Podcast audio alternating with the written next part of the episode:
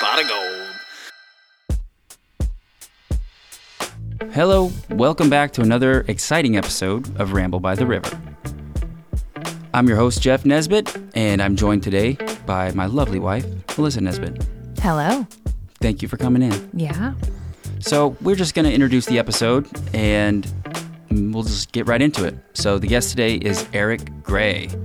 Eric is an acupuncturist and a Chinese herbalist.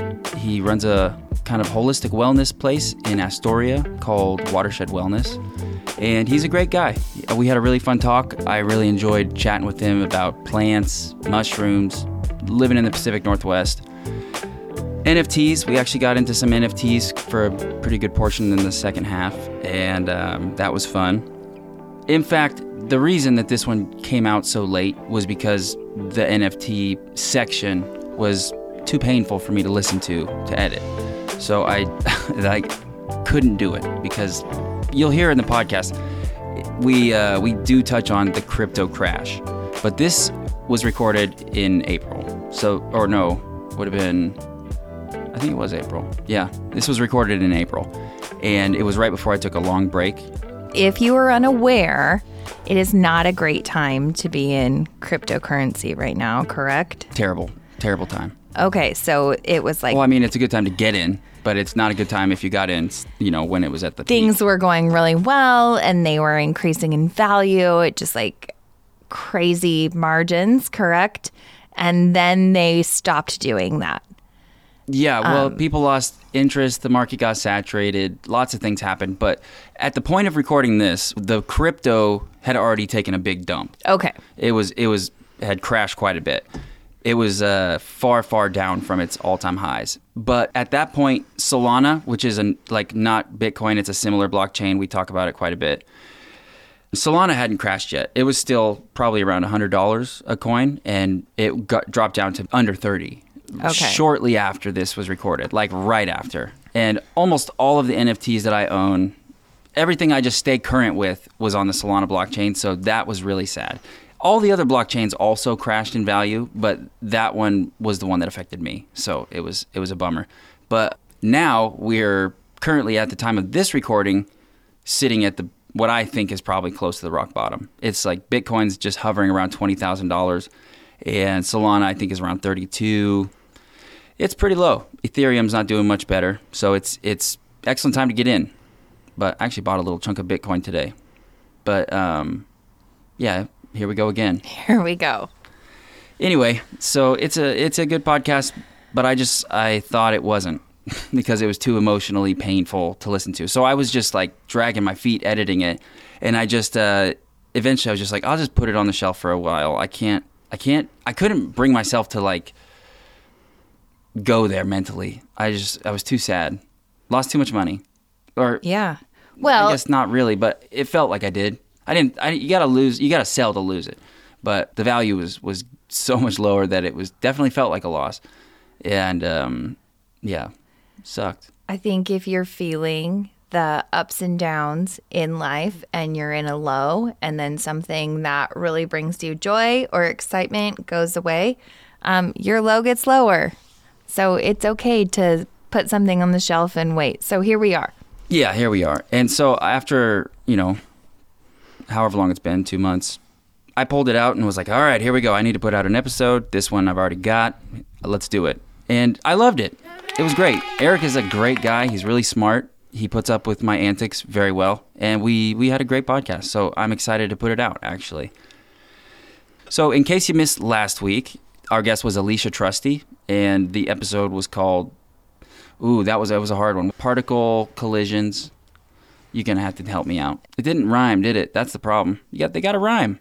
Particle collisions, manifestations, and the power of belief with That's Alicia right. Trusty. It was a fun episode. Episode 71. It's my favorite one so far, actually. The, the intro was really fun with Amelia. People really liked that, and the part with Alicia was excellent. She's really great. She's actually gonna come back and back to the studio, and we're gonna make make something else. So that's Awesome. something that's coming in the future, possibly just on Patreon, possibly not. So we'll see. I think she could have her own podcast. I think so too. yeah, I think she might have a little bit of interest in that as well. So we'll see. Uh, but yeah, to be continued. Okay. But yeah, um, do you have any thoughts about that episode that you would like to share? I thought it was pretty decent. I thought Alicia was fantastic. I think pursuing things that help us feel good and feel better are really important. And there's just so much out there about trauma, and I think people need to know it and talk about it and normalizing it. So I'm really proud of you for doing that. My pleasure. My pleasure. Okay. Well, let's see. We got. Oh, that's where this noise is coming from. I keep hearing a clip. It's this damn diaper pad, um, Oh. or whatever the changing table pad. why you're sitting on wearing. that. I'm not wearing a diaper. But um, huh? I don't know why you're sitting on that. Because it's a pad to protect my bones from this hard seat. Um, I'm sitting on a baby changing station pad. She thinks it's weird. It's it's a perfectly good pad. We don't have a baby to change anymore. It's the pad that you would put on top of a changing table to change your baby on. But our baby's four, and um, she wasn't using it. yeah, he's using it as a chair pad in here. All right, let's do some news and current events. Okay. Oops. What have you been paying attention to? Where are you getting your news? I'm just going to open Apple News and see what the big headlines are because I'm sure there are many. The world has been crazy lately. Okay, well, the headline on the Washington Post right now says, I, I think you'll enjoy this. It says Elon Musk files to pull out a $44 billion Twitter deal, but experts say he can't just walk away. I, I'm interested for more. but Okay, so the next little segment says Twitter's board said it would pursue legal action to enforce the deal, setting the stage for a legal battle. Oh, that's too bad. Yeah. They'll figure it out. Okay, so I thought you would be more like into that. I, I don't I can't make myself care about Twitter. It's Oh. just Twitter. I mean, Fair enough. I just thought maybe like the Elon thing would. no, I do follow I do follow the man's life for sure. But the uh, the Twitter saga, I I just care about how it eventually turns out. Like I don't care about the process. I don't want to hear them talk about Twitter. Um, oh, here's one. The Wall Street Journal. Shinzo Abe's assassination draws grief and shock from world leaders. So, if you haven't already heard, the Japanese prime minister was assassinated today during a speech. Did you hear about that? No, I'm looking right now. So sad. So it says here people in the US really liked him. President Biden said he was stunned and outraged, saying that gun violence always leaves a deep scar. He added that the two had worked closely together when Mr. Biden was vice president. I wonder how it happened. That's what I want to know. I'm not really concerned about Biden's relationship with him. Now we got it. Uh, here's now it's saying how Obama thought of him. Okay, where's the synopsis of? I want to see news, not World Wall Street Journal's probably not the right one. Gosh, these are all about gun violence. Funerals begin for the victims of Highland Park shooting. That- Yeah, I saw that. I got to my mom's on the 4th of July and this was on the news and I couldn't engage. It was like I can't have fun at the beach with the kids if I'm thinking about this. The Highland Park. Um, yeah, yeah, seven people were killed, 30 people wounded. it's awful. I don't. I it's don't even really horrible. know what to say about that. It's so sad. Oh, here's a cool one. Something about a hot air balloon. Oh no. How did a renowned hot air balloon rider's last trip go so horribly wrong? It is all sad. I thought it was maybe some kind of a cool whimsical one about a hot air balloon, but no. Well, um, Okay, so maybe world news is horrible. any anything happy? Let's look up. Let's just see anything. uh, Well, what does BuzzFeed have going on?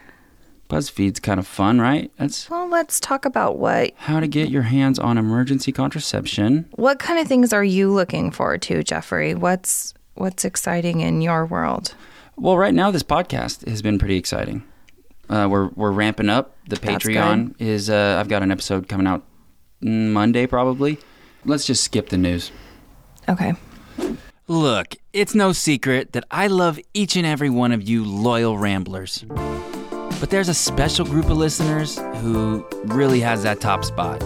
In my heart, they are the best, and we call them the Ram Fam. And they're my favorites because they took the time to go to ramblebytheriver.com or patreon.com slash ramblebytheriver, and they clicked on that subscribe button at the top of the page, and they selected their desired subscription level, and they helped support this fine family-owned small business. And these beautiful souls, what do you think they get in return for their contribution?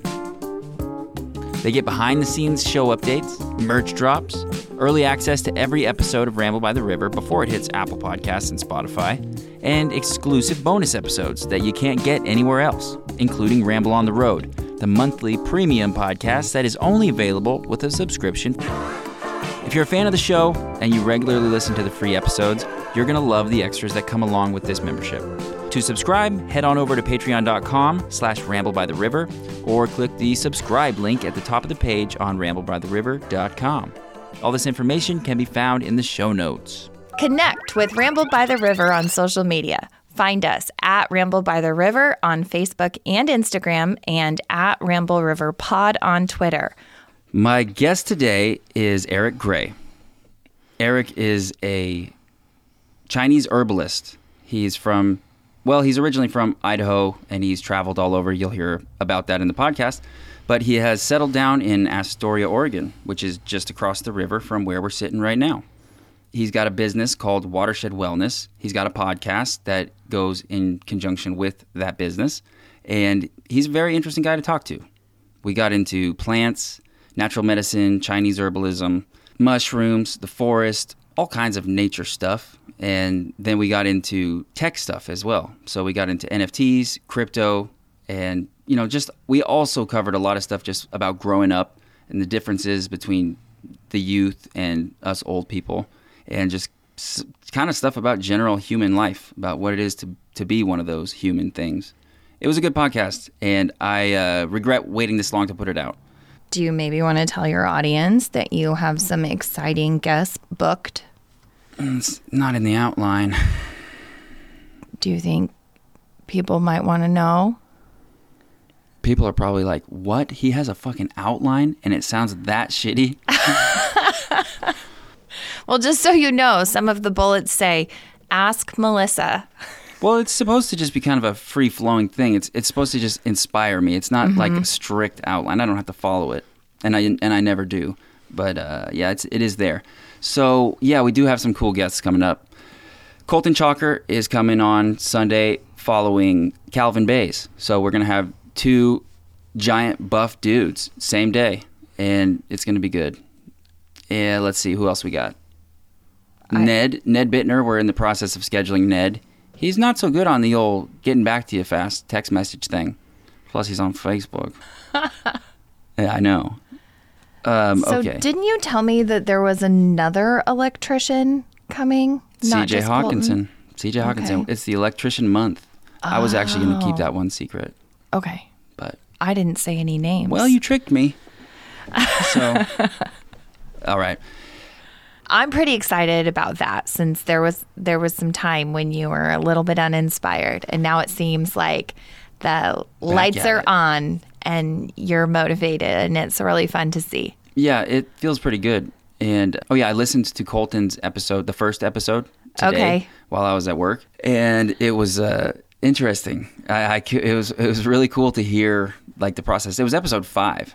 It was very very early, and it was before I had actually uh, we recorded that before I had released. I think I maybe had released two episodes when we recorded. Yeah, we I had I had released number one with Jeff Hilton and number two with Alana Darcher, but I, yeah, I recorded them right after that. So Okay. it was very new. You like you I heard us reference a couple times the the audience and it was like very tongue in cheek cuz I knew that like this nobody has listened to this yet. It hasn't been heard by like even the ones that I put out have been heard by like five people. I am excited about his because so much has changed in his life since you recorded. Just More than I realized. everything has changed Yeah. in his life. He's very very Um, different now. He- we talked about like his love life and going to he's p- potentially going to move back to Utah and all. Yes. We covered all of that. And uh, it just didn't work out like he, He thought. doesn't even look the same. No, he's much better off now. a good woman will do that for you. So that'll be a good one. Yeah, it will be good. So I have some questions ready for him, and it's going to be a fun episode.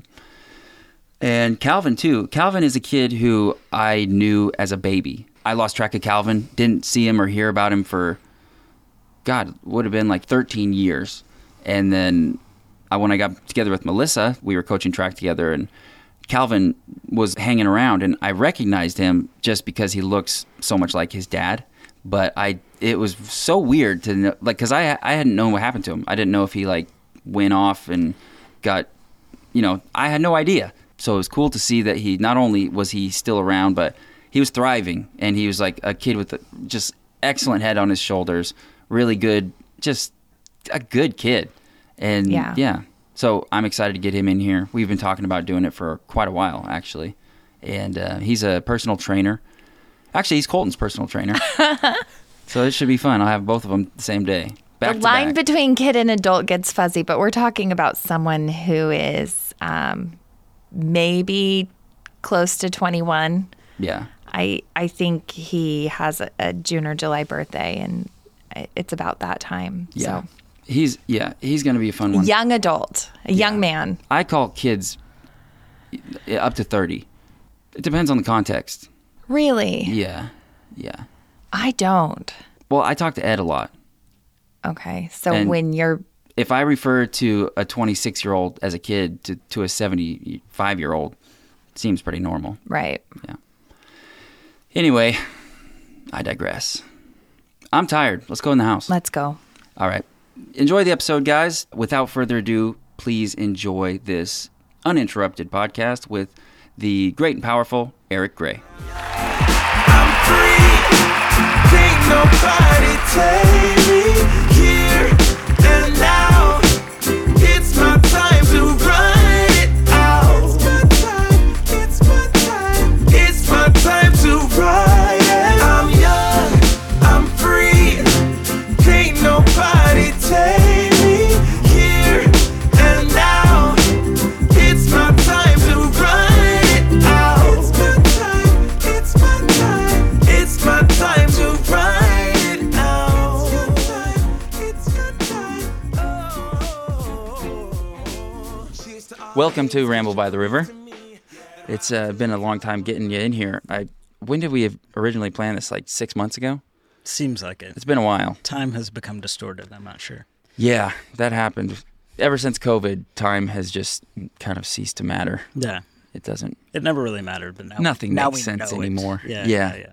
That's actually been something I kind of get some relief from is the knowledge that everybody else now is just as scrambled as I always was. right, right, right. it right. makes me feel a little bit more yeah, comfortable. Yeah, Um, can I take a few pictures of you? of before course. we get started. Uh, it's the it's awkward, but no, no. if I don't do it now, I'll regret it, and I'll try to do it later. And it just never happens. Sorry about the bright lights. I know it's very early. It's recommended for you to get bright light exposure Right, earlier in the right. day. You're trying to help me. it's good for you. It's uh, yeah, activates keeps your circadian rhythms in check. Mm, Just relax. You could talk. I like I like pictures of people doing stuff better anyway. Me too. I and people don't like it though when you uh, take pictures of them when they're talking or eating or whatever. I do. I, I people, Okay, I, well, we I've can noticed hang the out same and do thing. this. Here, wing that thing around a little bit to where it's pointed. Oh, so an action shot. Yeah, all of these are adjustable. You can get it, get it, move. Feel free to move it around cool. whenever Cool. you need to. Cool. And um, yeah, you've got quite a setup here. thank you. How many years have you been doing it? One. Oh, really? Yeah, I just started last January. How many episodes do you have? This uh, today came out episode sixty-seven. Yeah. Yeah. Wow. Yeah, one a week, uh, give or take, for the last since January uh, twenty-one. I did that with my very first podcast, and I never could keep that pace up again. It's tough. It's that's hard. It's a lot of work. yeah, Just the yeah, just the general workload. I'm gonna keep this ready so I can snag some pictures of you. Continue. I'm gonna sneaky ones, Okay. um, just so I have some candid shots. Cool. Um, but we won't do too many. okay, no worries. I'm not Uh, and then, yeah, yeah, I could turn this. not concerned. It's blinding. All right. Yeah, my wife asked me this morning, "What are you guys going to talk about?" I was like, "I actually am not really sure." I got a few ideas. so, so have at it. Okay.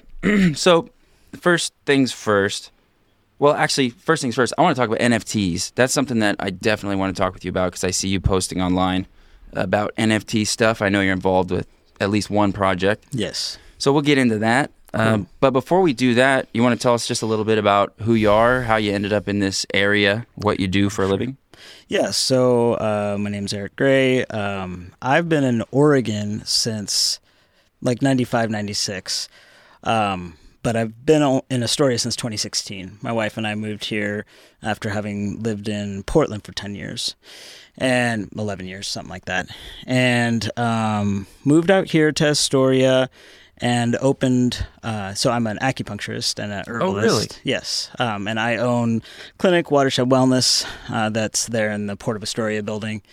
Um, I think I know the place. yeah, so we we own that clinic in Portland, and then when we moved here, we realized that there just wasn't that many places for those services, and so we opened uh, the clinic here in 2017. So. So yeah, I run the business. Mostly, that's what m- most of my time is running the business. Um, but then I also uh, practice herbalism That's cool.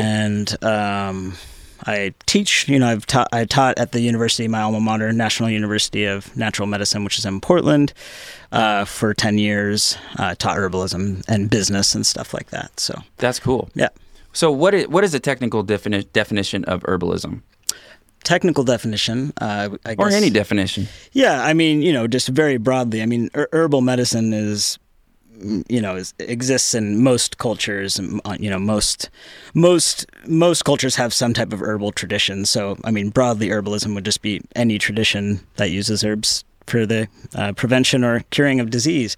Um, but I practice Chinese herbalism in specific, which is just you know a very particular strain. The you know cultural root is very specific. The herbs themselves are different, right? So I don't use chamomile, for example, which is an herb most people know, because that was not in the uh, you know in the traditional Chinese uh, herbal uh, dictionary, if you will, and. Um, yeah, so I mean, I, that's that's basically what herbalism is for me. You know, I usually say that I practice clinical herbalism because, you know, you can go to you know an herb shop or to even to the grocery store now and get herbs and make yourself an herbal tea. Um, but this is you know this there's a degree of differential diagnosis. There's you know a, a diagnostic system and framework. There's a theoretical framework. Um, so it's a little bit different. You know, it's a little it's it's the herbs are more potent. They're higher uh, they're higher potency. You take them over a longer period of time, and so that's why a practitioner is useful to make sure that it's being done safely. Oh yeah, that totally makes sense. So um, I, I get the impression with herbalist herbalism that it's it, it almost is portrayed as like a spirit more spiritual practice. Is that the truth or is that just Hollywood?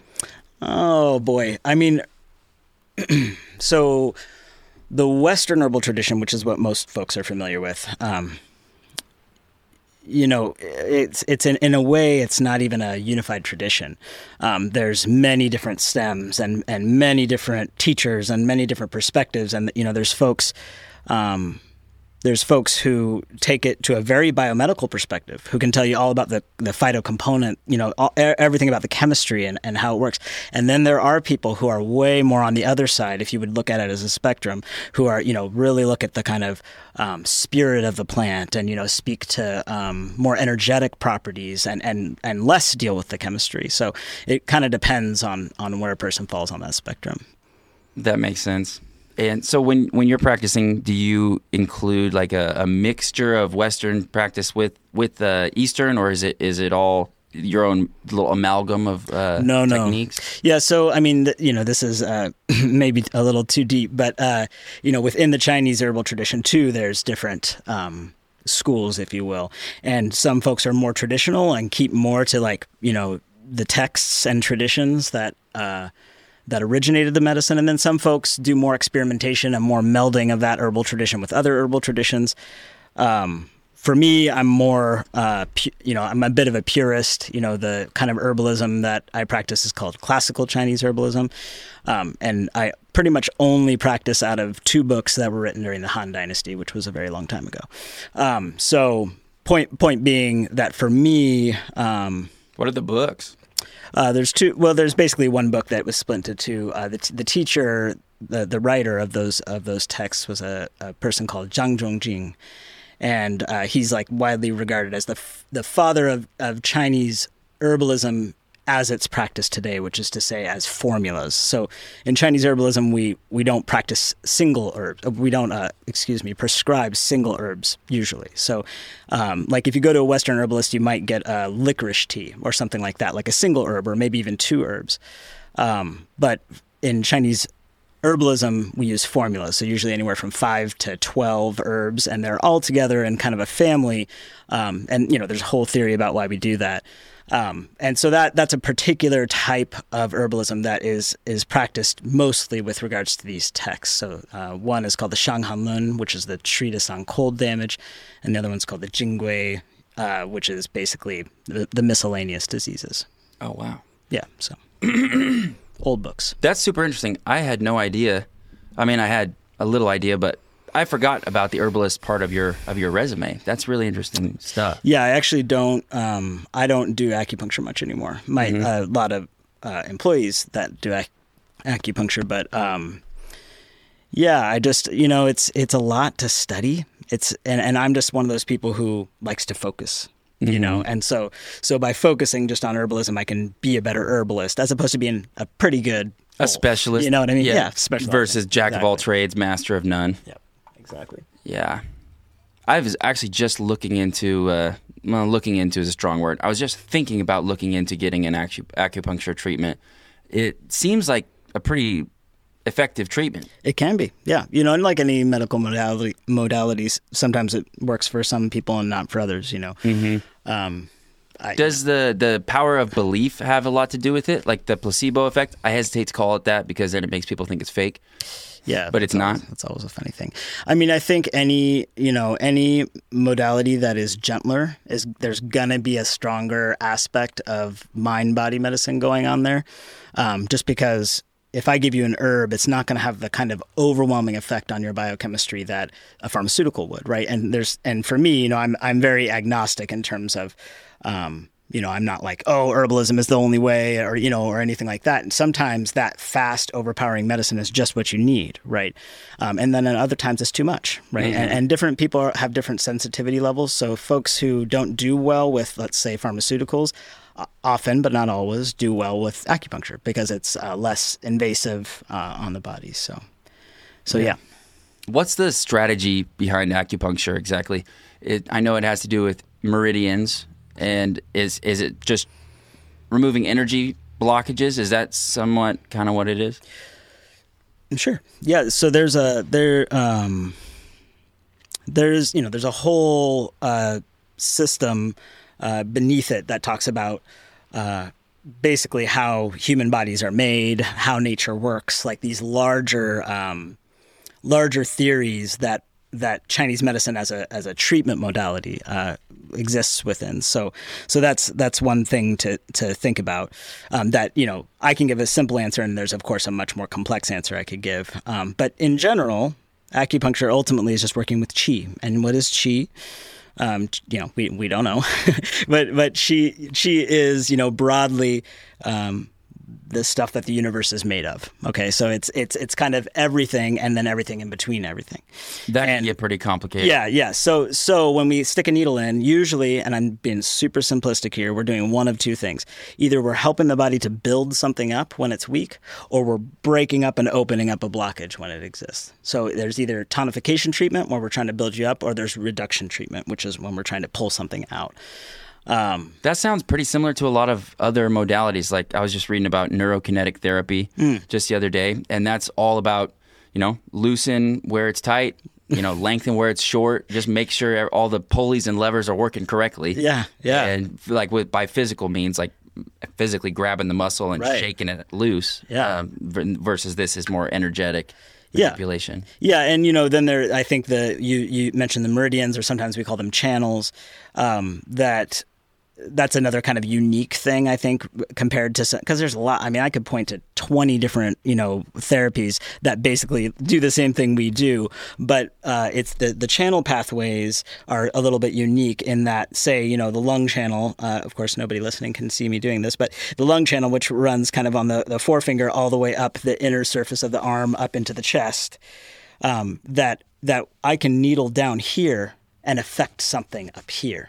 Wow. Right. So so and there's very specific pathways which have now been I don't want to say validated, but biomedicine and uh, especially anatomy and, and and physiology have found actual structures that seem to relate to these channels. So you know they, they were talking about something, but Lord knows how they knew. Mm-hmm. There's so much of biology that science is still pretty like foggy on what exactly it does. Just very short time ago, they were calling it junk DNA. Right. now, they're like, oh, I guess it's probably not junk, but we didn't mean junk exactly. it does something. We're just figuring it out. Yeah. But yeah, it's interesting. Yeah. Admitting that ignorance is difficult for us sometimes, Really, admitting any ignorance is hard. for sure. Uh, so you grew up in Idaho and Arizona, is that correct? Correct. Uh, when did you move out to the Pacific Northwest and why? Um, so my my family moved around a lot. You know, I lived in a lot of Western states. Mostly um, during my teenage years, I was in Phoenix, um, and I did not like the heat. I just went to Phoenix last week for the first time ever. Rough. It it was. I mean, I liked it getting out of this soggy bullshit. Sure. But um, Yeah. I could see growing up there. Yeah, get, wanting to get out of here. Brutal. And you were there in whatever April. The the beautiful. Yeah. The desert was in bloom. All the cactuses had flowers on them. It's just unlivable in in, in the summer. And some people love it. And That's what they all bless, say. Bless them all. But like, it's Well, if you don't have shit to do and you get to just sit around by the pool drinking mimosas. okay. Yes, sign me up. Sure. Yep. Hawaiian shirts and shorts. Let's you know? go. We'll go right now. But if you got a job and you're outside in that, I, there was a lot of prisoners picking up trash on the highway. I noticed that. That seems like it could kill a person. Right. Like right. it That's was real punishment. I mean, it was only 85 degrees when we But were there, still. but I mean, it's April.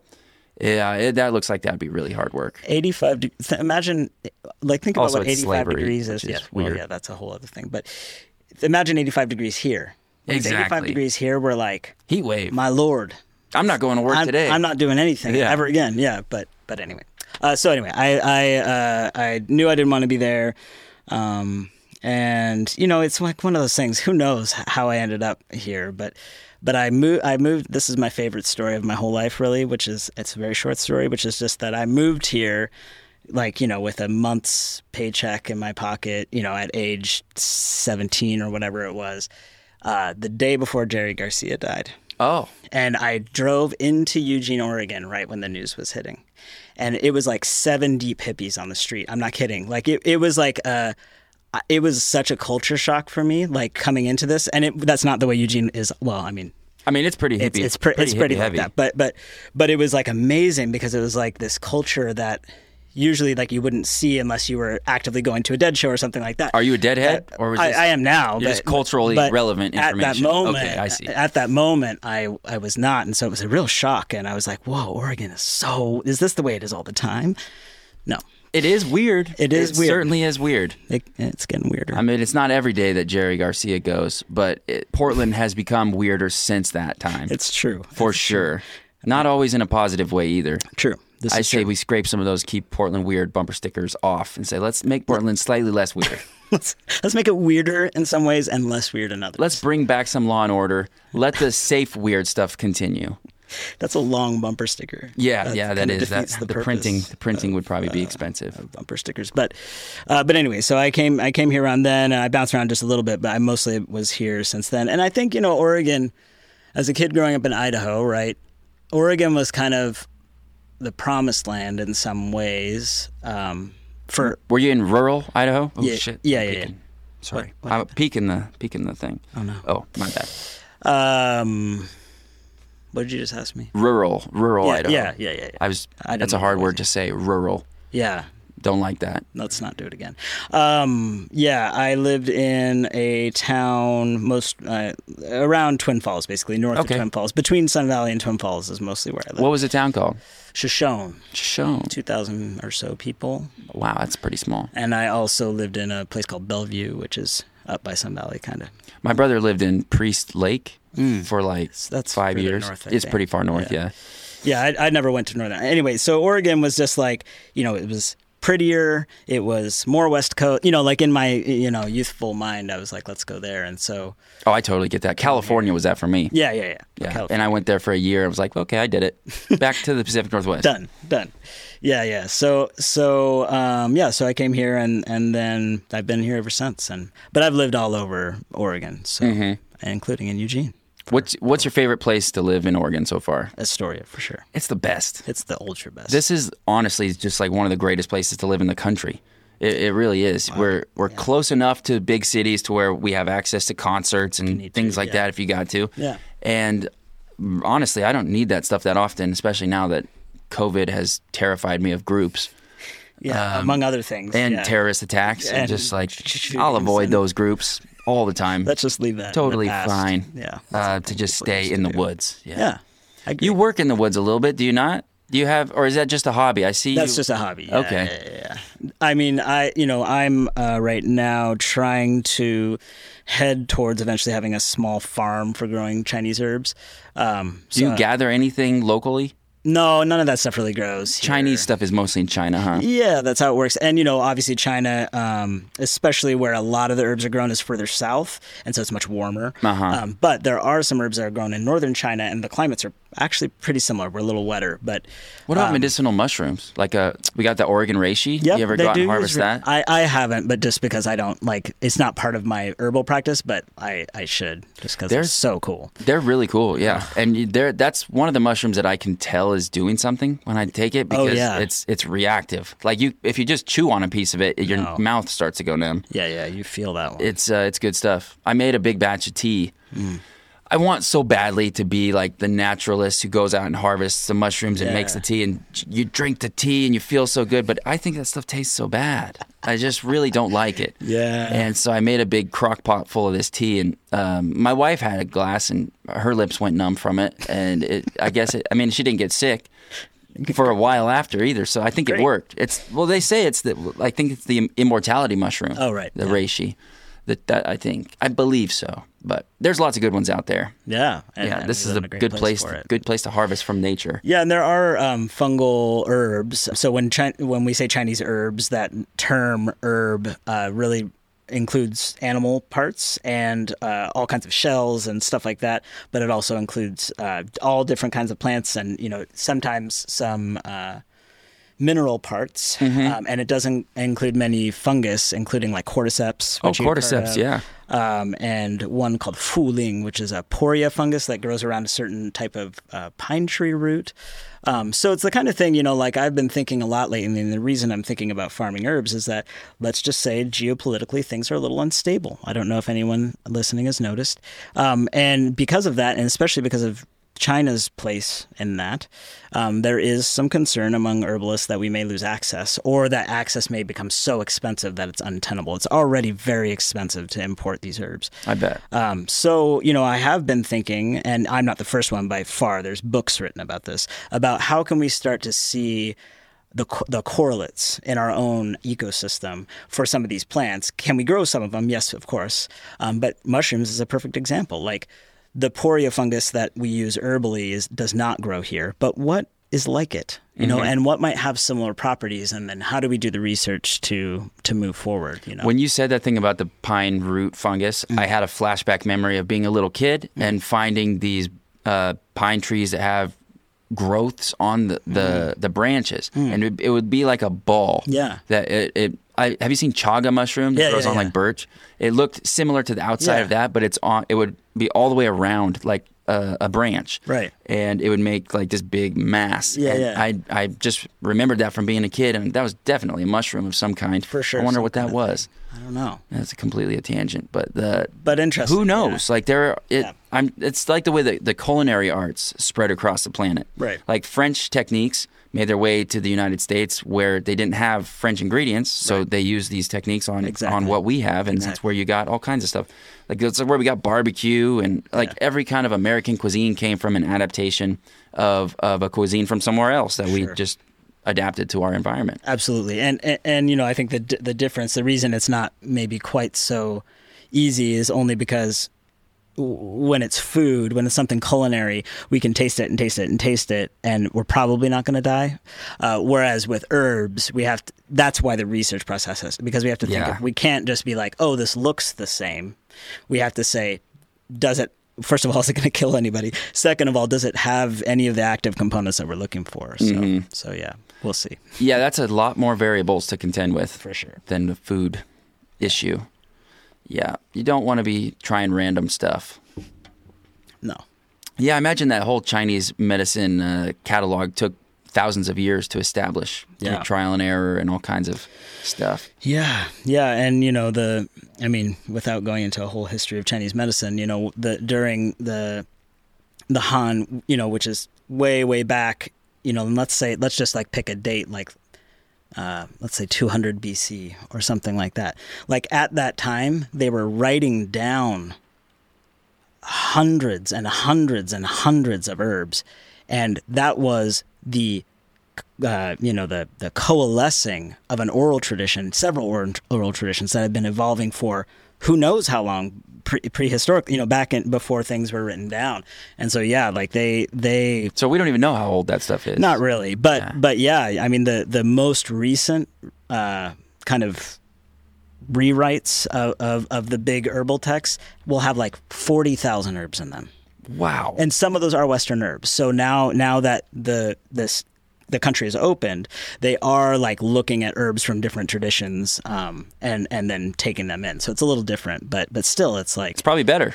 maybe, yeah. Eh, I mean, it probably doesn't throw out the good stuff from the older tradition. The problem is, as a practitioner, the reason that I uh, practice such a restricted form of herbalism is because, as a practitioner, um, I want to have the information in my head, and I can't memorize forty thousand things. Yeah, that's a So- lot.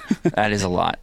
So you probably just you have like a, a system that you're comfortable working in that has like a, a few of your like go to modalities that you. I mean, what do people come to you for for the most part? all, all kinds of things. Um, yeah, I mean anything. Uh, I you know I I practice mostly within a very uh, a, a, per- with a particular teacher um, that a particular lineage, we'll say, um, and that that lineage has as its kind of specialty dealing with. Um, all types of chronic disease. So it's less of an emer- there are some emergency medicine traditions, there are some more acute care traditions. Uh, most herbal medicine is for chronic disease um, or for prevention, Mm-hmm. right? Um, Chronic disease is way harder to treat. It, it seems like, wouldn't it be? it can be, yeah. Because it's so just long, just Well, the, grinding. Uh-huh. the feedback is is not immediate, right? You know, if somebody's bleeding out and you stop them bleeding out, you're pretty clear that you did something. yeah, you know what you need to do. uh, If somebody like has three days where they have slightly better energy, but then two days after that, a bad energy, you're not really sure. you Was it a know? bad mood? Yeah. Did they eat a bad Twinkie? Yeah, so that's why we don't entirely re- rely bad Twinkie. That's that's why we don't entirely rely on on patients' subjective reports. You know, we have a pulse tradition, so we feel the pulse, tongue, all all these different diagnostic traditions. Um, but you know, my my my most immediate teachers, um, their kind of specialties, and thus my specialties are. Um, Basically, chronic inflammatory diseases, in particular, um, the effects, uh, the after effects of Lyme disease. Oh. I treat a lot of that. A lot of that. My mom has chronic Lyme. Yeah, it's rough, and and it doesn't. It's it's basically something that the Western uh, traditions don't treat well, and They don't so- even act like it's real. Yes, they they're pretend- just starting They pretend to. you're making it up. Yeah, it's really bad, and yeah. Anyway, that's that's that's a whole interesting fucked. conversation. Yeah, um, but then also things like um, you know chronic inflammatory bowel diseases. Um, things like uh, psoriasis and eczema, Hmm. chronic inflammatory skin dis- diseases, uh, so stuff like that. That's, Oh, wow. that's the primary stuff that I. I've been having skin issues, like just, and I'm not sure if it's the weather or my diet, but I've always had pretty decent skin. Yeah. Oh, now suddenly I'm getting this patch on my stomach, like on my side, that's just dry. It's just a big round patch, just came out of nowhere. Yeah. What should I throw on there? You got a salve or something that you got to rub on there? Well, I mean, so you you brought up the good uh, the good point, which is that especially skin, um, you know, because there's kind of an excretion aspect to it. One, you sometimes have to wonder, am I eating something or taking something in that the body's trying to kick out, or is this a chronic inflammatory condition like an eczema that's just shown up? That happens all the time. You don't have eczema your whole life. It's just like at some point it starts to manifest. So it kind of depends because we could put something on the outside, but sometimes that's just suppressing what's trying to express. oh, that makes And sense. so it, sometimes we can put something on the outside, and that helps soothe it while we treat the inside. So it seems like you do have a really holistic approach. Very. That's very much antithetical to the Western tradition. Yeah, I mean, you know, and I will say that I think that there's a there's a lot of change happening in that profession. You know, like we we're in the same office um, at the other end of our office is Dr. Baxter, who I don't know if you know him. What is he a doctor of? he's Hmm. a he's an osteopathic doctor, but he was at CMH and then he left CMH. Um, I don't know. I wh- know the name why. for sure, but I Yeah, don't know why I it would was have kind had- of a thing. Mm. Oh, he might have helped me with my knee. I blew out my knee a couple of years ago, maybe. I don't know. I know the name for yeah, sure. Cool, cool guy. And he decided to leave CMH and kind of that model to create um, like one of these more uh, where you pay him a certain fee and you get a certain flat rate services. I don't know what he calls it exactly. There's a name for that. I don't know, can't but that remember. sounds like a cool. It, cool it is system. cool. It's great for people who don't have insurance, um, and even for, for other folks. I know people. uh, Some of my patients who have insurance see see him for some stuff. Anyway, my point is that he is absolutely one hundred percent, uh, you know, conventional doctor, and, and but he has his mind open to a holistic approach and so sometimes he'll pass patients to us that he feels we can we can help along with him and so i do think there is some hope that that biomedicine is going to you know start to realize like patients are actually benefiting from these therapies and Yeah. therefore we it's in our best interest to, to learn how we can help patients benefit from them more That yeah, that's that's awesome because it does feel like that when you're at the doctor and and you can kind of sense their resistance when you start to stray outside of their of their little neat box. Yeah. And it sucks because it's like, well, what if there's blind spots out there that you're ignoring and I'm trying to get to that and, and you don't want any part of it? I, I hate that feeling. yeah yeah I like There's- Oh, the idea that it's all we're all one thing. Like we got to consider like the doctor should ask, "What are you eating? What are you, how are you sleeping? What what how's your stress levels? How are your relationships?" But uh, they're not trained to do that. Well, and the system that they're in usually doesn't give them any more than five to ten minutes per patient. You can't you can't open those doors. With some patients, if I ask them a question, bless you all, if any of you are listening, and I know that I'm going to be sit there talking for 15 minutes when I ask this question Yeah. because they really want to talk, and that's part of my job as a person who practices medicine differently. But they don't have time for that, so they have to like keep you focused on the triage questions, you know. And so I feel for them. Like I, I really feel do. for 'em, too. It's, it must suck, but This the whole system. It, it's not like I'm. I, I have I love doctors. They're great, and they have a bunch of debt to deal with too. So they're trying to get as many patients through as they can. malpractice, yeah. It's it sucks, a bad but system. um, yeah, it is a it's a bad system. It really could use a little bit of uh, improvement. a lot. Yeah, yeah, and it should start before you're sick.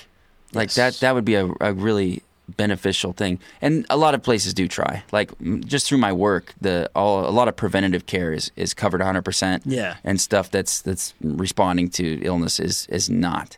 So that's good. That's a step in the right direction. Absolutely. An ounce of prevention and all that. All, all that, all those sayings we have. So you legally changed your name to Gray, correct? Yes. Do you want to talk about that? I'm curious about that. What? Well, you that's- posted about it, so it's public. yeah. Um, what led to the change, and why'd you choose gray?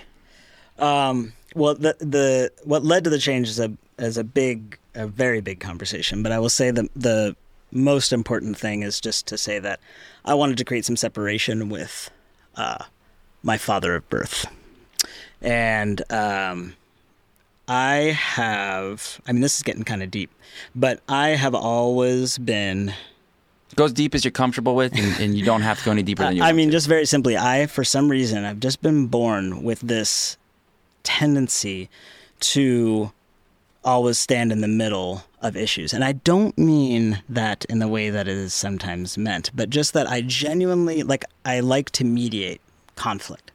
And I just, I, for some reason, I always have a tendency, like biomedicine and, and, and, you know, Chinese medicine or like technology and nature, like these types of things, like finding that in between place. Um, you know, and then I, I was trained primarily in, uh, my first degree, my first major kind of uh, profession, if you will, was philosophy. And so I got a, a philosophy degree, started an MA, w- started a PH, PhD actually, um, and then ultimately ended up going into medicine. Um, but when I was doing that work, I was primarily involved in ethics, you know, and that's that was what interested me. That's what I read. That's what I wrote. And um, in that process of discovery, you know, studying philosophy is really just like a process of self-discovery in, in many ways, and and that's when I really um, started to feel this sense of ambiguity in certain types of moral questions that seem so clear to some people. I've just never been one of those people who has those really, you know, um, really strong moral opinions and you know like i was raised agnostic slash atheist I, you know i've always and i've just i was raised kind of apolitical and you know so i've always had this sense of of being removed from all those harsh judgments and which and- lead to and- bad decisions. can can yeah. Often. and and so um so that was the name you know the name was kind of like i feel like i'm in this in-between place um not That's quite- perfect. you know so yeah It fits well. thanks i am actually wearing all gray today which is a little bit embarrassing Did you find that you had that kind of nuanced perspective before you got into philosophy, or was it the philosophy that kind of exposed that? Oh gosh, it's such a good question. I think that um, it's more that philosophy helped me with that, helped open my mind to that, and school in general. Um, but certain aspects of my young life, I think, made me predisposed to that type of tendency um, to not take sides and to uh, stay in a in between place. I don't know how to I don't know how to say it better than that. that without No, I, I totally talking get it. That I think you you captured it very well. I, I find that interesting, particularly just because I was raised very black and white. Mm. Like this is right, this is wrong, this is ours, this is theirs, all of that.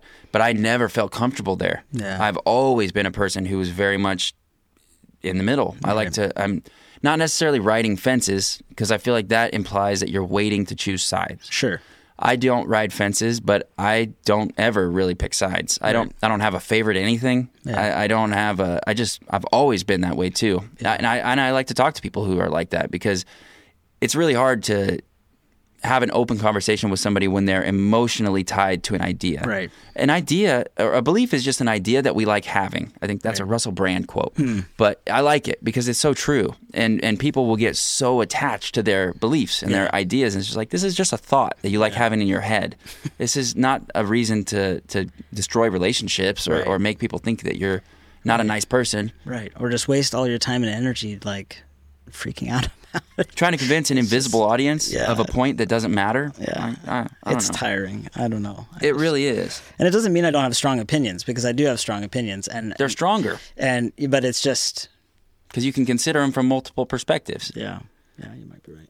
Layered layered opinions are always better, but they're also not as easy to make a, a tweet out of them or, a- or a- Mm, That's true. they- It's harder to communicate those ideas. Yeah, and it's harder to build like uh, that uh, cultural vibe out of a bunch of people who have just reasoned opinions. you know what I mean? There's Yeah. nothing to like A unifying galvanize myth. you. You know? Yeah. Yeah, you don't have a common enemy. You're kind of like, oh, you also believe that things are complex. Oh, great. Yeah, Me too. Yeah, Yeah, and that's- and that's you just it. differ on something. You're like, oh well, that's okay. okay, I see where you're coming from. It's Yeah. like it's kind of boring. You're not going to get the war paint. You're not you're not banging the drum, going to attack your enemies. No. when you're all just kind of going with the flow and taking things as they come. Yeah.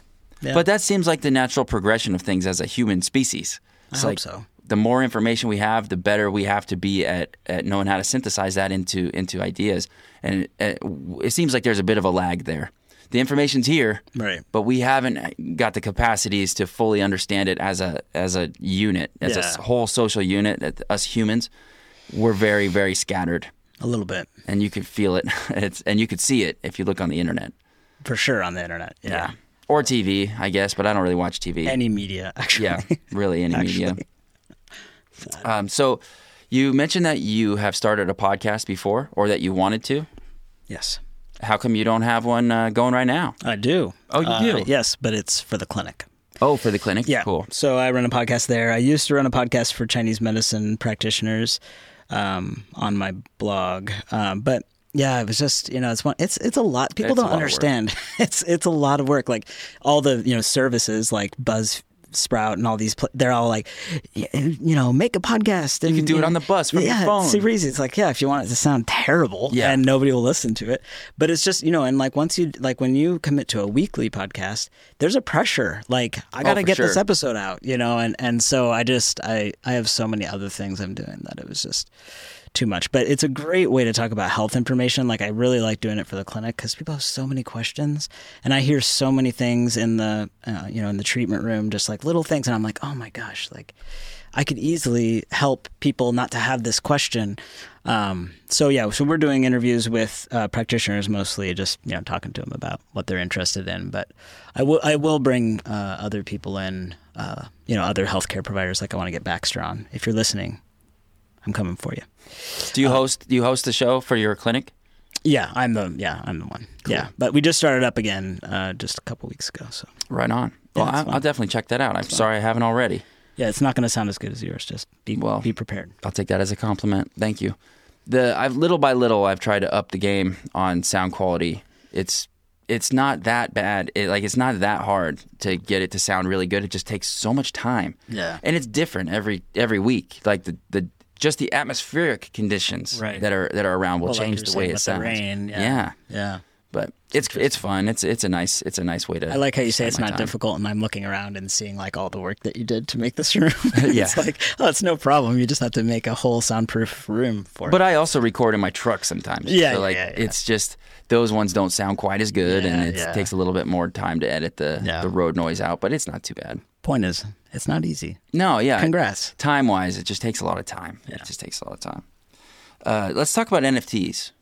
So, I, the whole audience just groaned, I'm sure, and I'm not sure if that's just my imagination or if if it's just the the truth. But it seems like they it, it, NFTs inspire contempt They really with do. people who are not involved. What is really funny. going on? Why is that? I I I, I am not entirely sure, uh, except that I uh, have always been a big nerd my entire life, and you know I was able to you know start programming uh, when I was in like middle school and you know way back that was a long time ago um, and you know so I've always been dealing with computers I've always been interested in computers and I used to be on the bulletin board systems BBSs in the Phoenix area um, when the internet was born I was kind of deeply involved with this BBS ecosystem and um, And that's message boards before they were called message boards, right? yeah, and they were basically like one dude would like have a computer in his house hooked up to a phone line, and like you would literally have to you would get busy signals because people would be online. And when we got our first multi-line BBS, it was like amazing, and and so that was like proto-internet, right? And then the internet showed up, and people were pissed, including me. I will say, I was like, "What is this? This is terrible." Newfangled. Yeah, like whatnot. Like we don't even know these people. That was the Oh, whole thing, yeah, right? yeah. Because the, it was a local group, and so thinking about talking to like whoever in Michigan or whatever just seemed like terrible. Like why would Why? you do that? Yeah, like it was it was. So we met that with a lot of contempt. I famously refused to buy CDs, so like I do have my own issues as well. Um, so I only imagine as something like that. You know that that it's a resistant technology. Plus, there's the m- anti-marketing that's happened Oh, that's true. pegging it to money Crime. laundering, uh, number one, and you know basically not doing right by artists on the other, uh, which is just Which happens a little. of course, but it also happens as the rule in every other context. So Yes. it's like, oh my lord, That's actually a great segue. I wanted to ask about the Wanderers NFTs and, and the music industry. yeah. So it's a disruptive technology to the music industry. Why? Well, I mean, the very simplest way, I mean, and this is super simple, um, is that basically, you know, as an artist right now, I mean, the the you know simplest. I mean, they're streaming artists now, right? But you can't, you, people can't really make a living. Yeah. So if you're if you're streaming through Spotify, you get fractions of a penny for every stream. Yeah. Yeah, it's it's very hard unless you're huge to make a living. and even if you're huge, like you look at the the big artists and the money that they're making from streaming is nothing compared to what they were before. And in before, right, you had to get a recording contract. It took forever, and only certain types of bands would be accepted. And then you'd get a record deal, and often, I mean, we've all watched the movies, we've all heard And then the you only stories. get paid for concerts and merch. right, right, Yeah. right. I mean, it's hard to make music, uh, make Yeah. a living as a musician. It's also hard to make music it is hard to make just alone. Yes. It's hard to do that, Yes. and then it's hard even harder to get it them to pay you to, right yeah, for it. to actually get money for it. So you know, at, at- Income NFTs. yeah so as its base Um, the sim- simple way of doing it is that you know, as an artist, you could release an NFT, um, an album on an F- as an NFT or a song, or you know, there's like for instance, the Wanderers are even creating a, s- a situation where you can make your own music NFT from his individual tracks. So there's all these cool, innovative ways that you can use the tech. And the most important thing is that fir- first of all, the artist is the one who gets all the the income, and more importantly, every time that is resold, they get royalties forever. It's coded in. Nobody can take it from them. That's the best part. You know, so it's like forever you write a song and 40 years hence, assuming everything's still around, then then you're still getting royalties. So it just it puts a lot of control in in the hands of the artist and then I think really importantly, it creates this um relationship between the fans because not only is there the music, which is is awesome, but then there's also kind of like this way in which you're like inv- it's like you're an investor in their in their in the quote unquote business of their music, and it's like you feel like you're really like for me like with with the the artist so my other the, actually the way i got into nfts is through a guy named sanjay lee uh, who is a uh, brush painting artist um, he's he lives in uh, south korea and he used to go to the school where i taught and where i went to school and that's how we met. But he's also a jazz musician, and he's like he just started. A, I mean, he has a record label, and he's starting this whole innovative use of of music and NFTs, and like it's a way for him to actually finally be able to focus on music for the first time, and like it's so it, for me as his friend, it's so amazing to see him like it's no longer this thing of how am I going to game the system and how am I going to like t- you know f- meet the right person or like convince the right person. It's like all you have to do is find like you know the thousand true fans or whatever. It doesn't even need to be that many, um, but you you find those fans and they have a, an intimate relationship with your growth and development, um, and that can be pressure, but it can also be just I think really nourishing. I hope it would be more so than you going to a record store and buying the album. They don't know. who you- Knowing all that money is going to the label. Yeah. Yeah. I think that's great. It's fantastic. And also on top of just the the intimacy, it allows the fan base to grow like to gain money, like to, to Yeah. make money off of Exactly. Because like you're investing if they only make a hundred or let's say they, they make a thousand albums, you, like there's only a thousand copies available. They're each I don't know, a dollar. Right. Which I saw that. There was a guy did he did a million copies or no, it wasn't that. But I think he he made it was a thousand thousand or something like that. He made a million dollars by selling his album, and then all those fans because it was a guy who was not huge. As he grows and his he gains some traction in new audience and gaining new audience members, all those originals are resold for more, and the value grows, and he gets royalties. The original minter gets royalties. Everybody wins. Yeah. It's really cool. Yeah, and and and I think, you know, even if somebody doesn't, you know, blow up and and those NFTs don't become super uh, valuable in a financial sense, uh, another thing is that it's it's permanently yours. You know what I mean? And so you have a, a record of this, and especially when the music is kept on chain as opposed to being, you know, attached to an alternative storage method, it's also like a permanent access to something that you purchased, which is actually difficult to find. Yeah, you know, especially digitally. Yeah, exactly. So, so yeah, I mean, and you know, the the number of things that people can do from there, you know, like you said, make it making a, a special rare album. Like, let's say you're a musician, you release an album, and you release, like you said, a million copies of the basic album. You're hoping to sell a million copies, um, but then you could you could make a thousand or a hundred that were just very special and you could you know have those people have unique experiences and all this kind of thing you know and so in that way you can have like quote unquote fan clubs in in the sense of like um you know rewarding your the, the people who are closest to you but it has financial uh realities as well so yeah the it's- community it's cool. aspect of NFTs is definitely the most important part. Not only is that what's getting these big projects to that level, but it's also what's destroying the small ones. It's lack of community. Yeah, yeah, and that's. I mean, I just think I think of all NFTs as just investing in a startup. Like, e- except for those that are one to one art. Like, there there is just the correlate of the, you know, analog art world, which Mm-hmm. is just rich people buying really expensive art and holding on to it forever. Right? There's that. Or aspect. people laundering money, And there's that too. Yes. which is a great way to do it. Yeah. If you need to do it. hey, use art. Why not? But yeah, I, I totally think that the the one to one art NFT world is has yet to see its heyday. Oh, I, yeah. I think we're probably still a decade off from that because there is still isn't really a good physical representation of of how to display them. I mean, there's you can get There's a those few. NFT screens, but I don't think that they're they're not around enough for people to see it as like a expensive too. yeah, they're also really very expensive. But I have some. I have actually s- quite a few uh, art NFTs. Yeah. That, just because I I I love them. I like. I love them. I think they're so cool. I, w- I will stare at them for hours. Oh, yeah, me too. I mean, I would if I had hours. Right, right. But you have to do the podcast. yeah, um, there's one line in particular that I'm a huge fan of. It's called contrastive, and it's an AI generated uh, art NFT line. And so the first one was like the Genesis collection, and I bought one of those, and that gave me access to all their further drops. Right. So and then.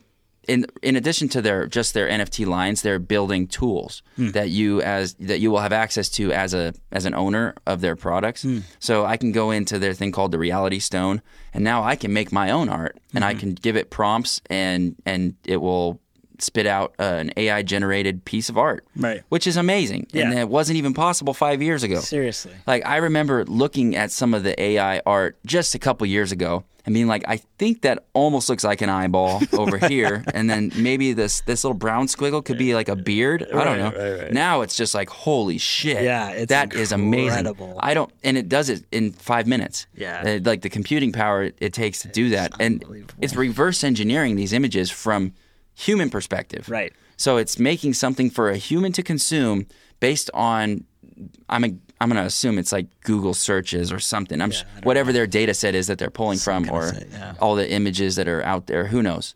But it, it comes up with some crazy shit. Yeah, there's a new one, and I can't. i this is really pointless because I'm not. I don't remember the name, but I- I'll send you the link. But it's, I, I'm like, y- what you d- I- maybe you've seen it where you give it a natural language phrase. Mm-hmm. So like, it could be two guys in a shop in the rain recording a podcast and it will literally paint that it will create that and it'll create different versions i, mean, did see this. it's terrifying i mean it's amazing but you're like what I got ads for that on my uh, Instagram or TikTok or something. it, it has come so far so fast Yeah. in, in just years it's uh, it So that that project that you're talking about is actually probably the biggest competition to Contrastive that I'm talking about. Um, so we'll cut all this out, but yeah forget that forget i said that It, the when I saw that, I was like, "Holy shit!" Because that they're doing exactly the same thing, except they're giving you twelve options, Right. Or or s- or whatever. Right. It's it's way more. It's I, it's interesting. unbelievable what it's doing. so interesting Imagine when quantum computing is, Yeah, is a yeah, yeah. is a real uh, is a reality. What kind of just what kind of art will be created by these computers? Probably will far exceed human cap- capabilities. yeah we'll just give up on the art thing Yeah. I'll just feel like, nah, we'll do something else. Um, yeah, yeah, and and of course, there's the the the generative art, um, but then there's also just artists that are just making digital artworks or digitizing physical artworks, like my That's the most common one. Yeah, that- that a lot of happens those too. popular ones, like the board apes and things. Those are all hand Right. handmade, just in in Yeah. pieces. Yeah, I, I, you know, and I kind of like in my mind, I separate uh, those the collectibles projects a little bit from stuff like Sanjay, what Sanjay's doing, uh, my friend Sanjay, because those are like individual artworks that are created by hand, as opposed to like you say the generative artworks like the Bored Apes and the much. They're they're basically just like a built on probabilities. Yeah. they're, they're not they're not as artistic to me. No. but they are still cool. Uh, Oh, they're cool, yeah. but mostly just because other people think they're cool. Totally, they're, I don't think I would think they were cool if if they weren't cool Bored to Apes other in people. particular. Yeah, Yeah, Yeah. I mean, I'm not going to pay half a million dollars No. for a picture of a monkey. no, I would pay a few grand for a picture of a monkey if it was one of those. But um, honestly, even if I saw if I was on OpenSea right now and I saw a board ape for ten thousand dollars, I wouldn't buy it. yeah, yeah. Even though that's a hell of a deal, You- you can make a lot of money on that. that that is that is a hell of a deal yeah and you know and so that that's the funny thing right so like that that is exactly kind of one of the one of the complaints i think that is, your average person has about nfts they're like why would you pay half a million dollars for a picture of a monkey and of course Bored Apes is probably the most interesting uh, project in the sense that the art I mean, I'm sorry for anybody in the audience who loves it. It's not that great. I mean, No. and I don't think anybody really thinks it's that great. Um, it's pretty like they kind of all look the same, which is not what you want out of a It's generative better than project. the CryptoPunks. Oh boy. Yeah, but you know, but okay, so CryptoPunks off to the side, but Bored Apes, they are building a brand, Yeah. right, and they're doing it effectively. And They just it opened may- a restaurant. It may not be something you and I are necessarily on the, but that's normal. I don't wear Adidas either, or I don't wear, you know, there's a lot of things I don't wear or get into, but that's what they're building. That's kind of the model they're executing. Is like let's make it a brand, let's make it something that's cool, you know, for people to come to the parties or to wear the merch or to, you know, participate in the conversations. You know, it's more of a club. So you're buying just like people buy ridiculously priced country club memberships, and I don't understand that because I think golf is w- very strange. Um, it's the same thing, you know. It's like I may not want to go to the LA party and hang out on the yacht or whatever, but somebody else does, and they will pay half a million dollars for the privilege. So Yeah, and if you wanted to be friends with the fancy golf guys, that's where you'd go. that's where you go. So if you want to be an up and comer in the tech world or whatever, I don't know where the board apes are actually popular, but not in the circles I run. I think the yeah, no, I'm not. I, I bought a few NFTs in the last year, and most, I'd say the vast majority of them are worthless Yeah, oh yeah, and will be forever. Yeah, yeah. But a couple of them are popping off, and it's exciting to watch. like it's cool. Mm. I, I'm into the Portals, uh, which is a metaverse company. Mm-hmm. For uh, one Solana or 1.5 Solana or something like that, I think that now they're worth over 50. Mm. Oh, wow. And that's that's so rare. Yeah. so rare. So many projects come up and they flare up and they're they're popular for a couple days on Twitter, and then uh, you go back a week later and nobody's been in the Discord yeah. and there's so many scams and it's just like it's the wild west still Yeah. it's still very much in the infancy stages Yeah. Yeah, it is. And, you know, I've bought, I think I own like 200 some now. And I would say, you know, about half are not worth much. Um, but I've never looked at it as an investment. You know, like that's not really what I'm into it for. I, I'm I'm genuinely looking for communities and projects that that will will hold up. And I've been pretty lucky. Like I've you know the the few that I have, they have gone up and down, but they they're still building, and that's the key. And that's how you have to. That's what I mean by investing in a startup. It's like with the Wanderers, it's like I don't know these guys from Adam. Like I don't know who they are. You know, like they're doxxed and everything, so I know who they are. But you know, they're not like people I've vetted their past projects and figured out who they are or any of this kind of stuff. So they're they're just some people, but they have a compelling vision. So it's very much like if you have VC or you do something like this and you're investing in a project, you hear their pitch, you look at what they you know, the work, the pitch deck or whatever work they're giving you, you look at the market and you look at your risk tolerance and you say, "Hey, I'm going to jump in," you know. And so I've put a quite a bit of money um, tor- towards this project, not necessarily because I want it to make money, but because I'm genuinely interested in seeing what they produce. you know. and the more you support them the better chance they have yeah, the more they get it's paid, a cool project i looked into that one it's very cool i can't afford it so cool. it's really neat though uh, they're in the ethereum ecosystem correct Correct. So it has become very clear that Ethereum is the blue chip NFT market. Yeah. Why is that? It's so fucking expensive. It's very slow. It's congested, but that's where all the good NFTs are. Yeah, it's just one of those first movers advantage things. I think you know if something gets. I mean, I think the protocol is quite stable, and there's like other thing. There's a lot of people working on it, right? So I think there's reason enough to. I mean, it's obviously a competitor, and I think, but it just got enough people. You know, Bored Apes is on it. What you know, what's gonna what's gonna happen now? You know what I mean? And Yeah. Moonbirds, this new one that's driving me up the wall. Like Yeah, I it- see a it's lot also about that. you know Uh, so the more huge projects the more like multi-million dollar projects are on that chain the harder it's going to be for us and then we'll just see like if this merge fixes some of those issues The 2.0 upgrade. yeah for me it's not even i i don't the slowness whatever i mean because i use polygon and Oh, so it's that's not really- that bad. well polygon is very slow but Oh, it is? yeah, But it's cheap. s- It, it is cheap. So that's the thing is the is the cost. That's what I'm Yeah. hoping we're gonna see is those gas fees come down because I've paid like four or five hundred bucks for gas fees. Me too. Or I paid several hundred dollars on one when it was an NFT I, I didn't even like. I, it was uh like the first one I ever got on Ethereum. I was like, I got to get my foot in the door here. Yeah. So I minted some dumb panda. Oh And the man. oh panda costs like 0.08 ETH, E and uh, it ended up costing me quite a bit more than that. Oh man, that's and then it so turned out to be a annoying. rug pull anyway. Oh no. That was a big, big letdown. Yeah, you know, and that's the other thing I think that does bother people is that there's there's scams and there are scams and they they're rampant. Prevalent, yeah. and they are also, you know, especially once you've been in the in the world for a little bit, they're fairly easy to spot. But still, you know, I know people who've been in it since the beginning, and they still will get rug pulled from time to time.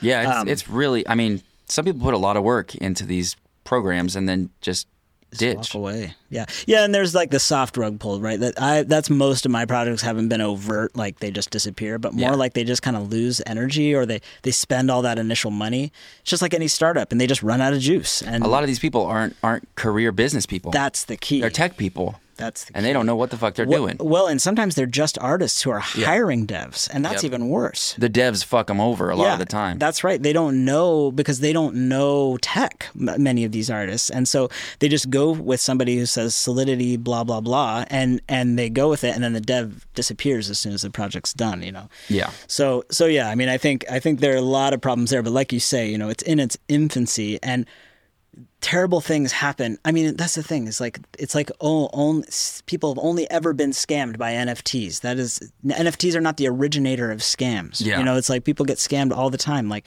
did did we ban the telephone because people sometimes call and take grandma's credit card or whatever? Like no, we just switch to text Yeah, or we, you know, because those scam calls are Ta- take- annoying. yes, oh man. They have honestly ruined the telephone. it's terrible. It, it's not even worth using anymore. I barely ever answer. I the have phone. never purchased a car warranty in my life. Yeah, So I know they're lying. but you need that upgrade. Seriously. Anyway, It's bad. So, yeah, the scams are terrible, but but it's the kind of thing that hopefully the community will ultimately find a way to protect new people against. That's the key. I also don't think the scams are as bad as people think. It's just that there's also a lot of failed projects. Right. And it's kind of hard to tell the difference bet- between a slow rug pull Yes. and a failed project. yes, and people just need to have appropriate uh, expectations going in. You know, if you if you're expecting you know, you read about the board apes. You read about somebody who minted board apes for 0.04 or whatever it was, and now they just sold it for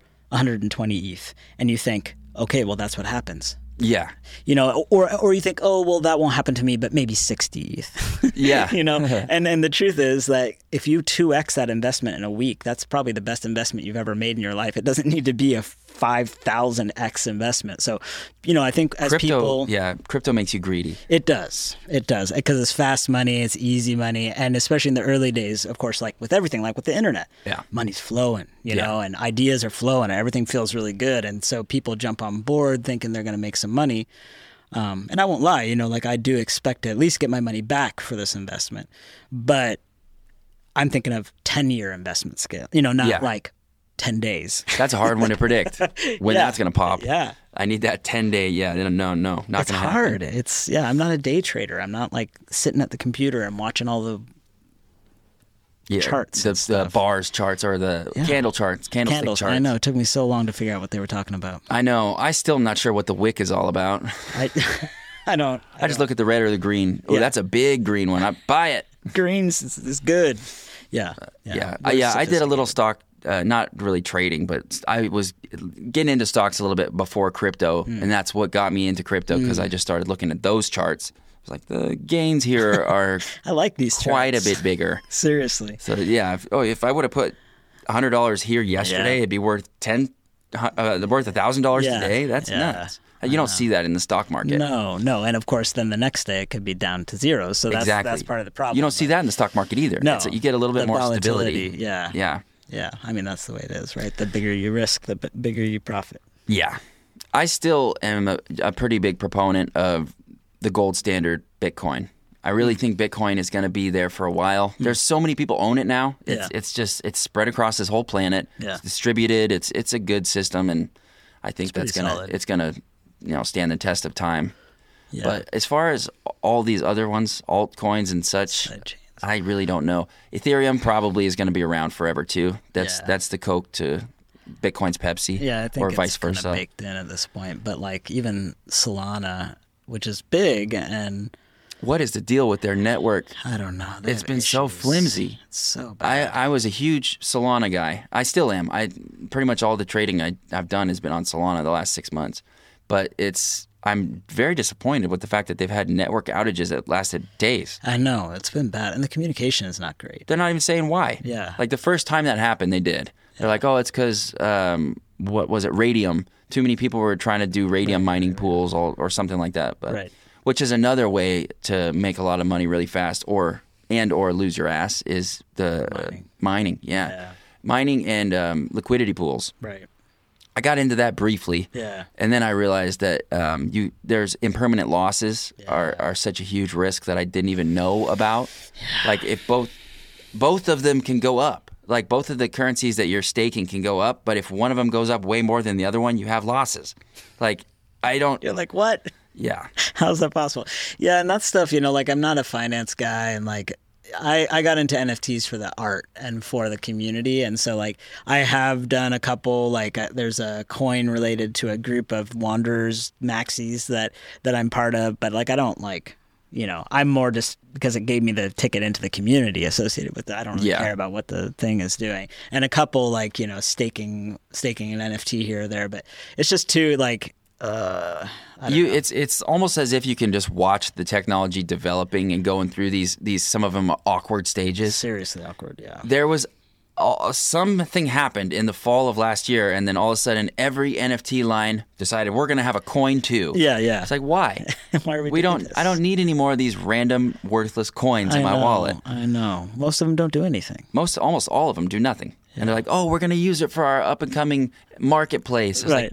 there's already marketplaces why are you wasting your time I don't know. I But don't know. th- it's because they need something They need. they need a thing to be able to talk about and point to like look keep stay here we're gonna be big And but and once projects, uh, you know, there is a thing in in a in a emerging industry like this, how fast it moves. Um, everybody's always feeling behind, and so as soon as they see s- a couple projects using a buzzword they're like oh crap we have to use that buzzword too because like that's all those projects are doing well and it's just i don't think people understand if you haven't been part of a industry that's moving like this it's like if we all sound like we're losing our minds it's because we kind of are because it's hard to even know like you, you know you and i being kind of relative you know we're not mem- well, like we don't own a project we're not deep into it. Fringers. yeah but like even you know it's hard to even like keep track of just your two projects that you're paying attention to because things Yeah. move so damn fast i know and so it's it's I think that contributes to the tendency of of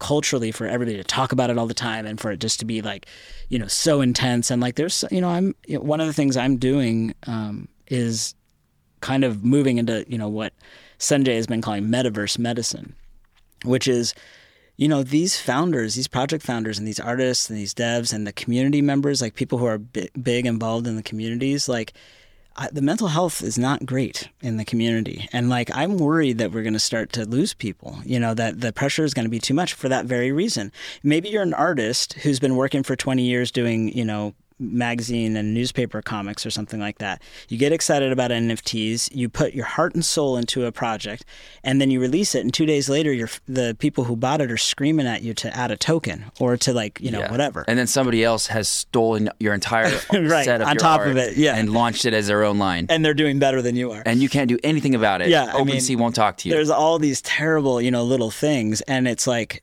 um, there's nobody ta- you know talking about it, and there's nobody making space for. I mean, there are like there are a couple of of influencers who have started to talk about that stuff, but it is a very just you know just like Silicon Valley in the '90s, just like many like like the gold rush. I mean, we Yep. can look at all these dot different com boom it's just like it creates this incredibly intense place where literally fortune family fortunes can be made in a day but you can also lose your ass like you say you know, Yeah. or lose your mind you know so yeah it's, It's hard not to intense. yeah it, like I got a little spread too thin on the NFT situation last year, and I just it was too exciting. It's it's like the dopamine just kept pulling me back, it is. and it got to where I was I was trying to keep up on too many projects and just burned out completely. Yeah. got to where I was just like I just can't I just can't do this to myself every day. It's it's not even bored. I got exhausted by it. I got to where it just drained it drained me to where like I really just felt like I would feel like sick to my stomach when I even looked at Discord for for a while.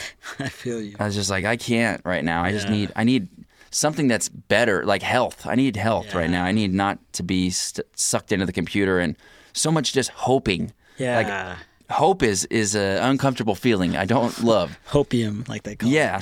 Yeah, it it's true. I mean, it, and it and it is the kind of thing that you ha- you know because there is money involved and because there is that fast and you know there's a gambling aspect to it. We can't say that there's not. Like anytime you make an investment whether you're, you know, part of, you know, you've got a lot of capital and you're investing in big companies or whether you're somebody has 100 bucks that you're investing in an NFT, you know, it's like there is that pressure there and that difficulty and I think that's like one of those things. Like we need to have a way of onboarding people to say like, here's the things you need to remember. Here's how to avoid the rug pulls. Yeah. Here, here's how to like the tech is kind of confusing. Here's how you can figure it out. Here's what you know. Here's the glossary. Like I saw that you have a gl- uh, like a crypto glossary on your website. Yeah. Because people don't know what fiat. People don't know what fiat is. People don't know what a lot of words mean. You know what I mean? yeah. I learned a ton just doing research for Yeah. crypto, trying to figure out how not to lose all my money. Right. I got lucky in that everything I put into crypto has been crypto profits. Right. So I'm not losing my family fortune, um, Right. luckily. But people do that. But people do. yeah. and Because, like, that's- oh, it's a sure thing. Like, no, not so sure. I mean, and that's just that's where the gambling aspect comes in. It's like you convince yourself with that hopium, you know, that it's gonna. This is you can feel it, you know it. You know, this guy's into it, that guy's into it. It's got the fundamentals and all that kind of stuff, but it's too new. You've got to be careful. You know, it's like you we can't we don't. There's no guidance, and you're just kind of going by your gut half the time. And you're just one. Yeah. You're just one data point, like one information receiving area that can make decisions, and you need more than that. Yeah.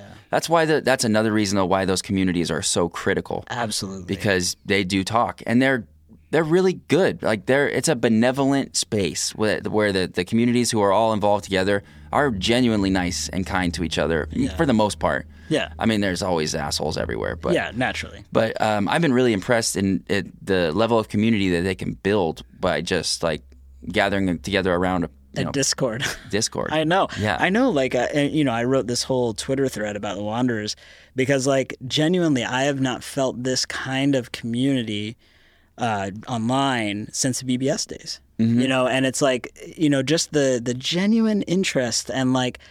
And like you say, like that is actually like how I've avoided some some rug pulls and some security issues because things I you know like getting a hardware wallet like I didn't how would I have known that like that that OpenSea doesn't tell you that no but no but none of the exchanges tell you to do that Yeah. and so it was the community that was like get this one do this don't do that you know and it's like you know the that community um, that community aspect can at least help a little bit with the onboarding but yeah but we've got problems if we really want mass adoption yeah what do you think the biggest problems are towards mass adoption the Well- obstacles I mean, I think the the two biggest things. One is just Im- improving the security and safety of folks, um, and That's definitely then gonna number help. two, the tech. uh, It's gotta. There's got to be a simpler UI. Like it, people, I I had trouble at first, and like Yeah. I I don't have trouble with stuff like this. So it's like, you know, your average fifty year old with a little disposable income is like not. But now Coinbase NFT launched today. Did you see? oh i didn't see that finally. they actually have a marketplace 420. Yeah, yeah, they've been promising it for like two years or something. It That- seems the like app has the NFTs little section. no, but in now it, they're, but they're actually they have a just market launched. now. Yeah, it's Oh, it's cool. only in beta, so and it's going to be invite only. But uh, What but are they doing? All blockchains? I don't know. I know they're doing Ethereum, but I have a feeling that they're going to introduce I bet they'll do Solana. Solana, like OpenSea just did. Do you have you got, had any interaction with any Cardano NFTs? no, Me I, either. Uh, I just heard people talking about it, but no. I got out of Cardano right before it took a dump. yeah, good for you. Yeah, it's it's it hasn't really recovered yet. Yeah, But I don't know why. I that's another thing with all these projects is it's very hard to know what is going on. right. Like Cardano was all the rage. Everyone was talking about Yeah, it yeah. last spring, uh, about a year ago. It got up to three dollars a a piece, and now it's below a dollar.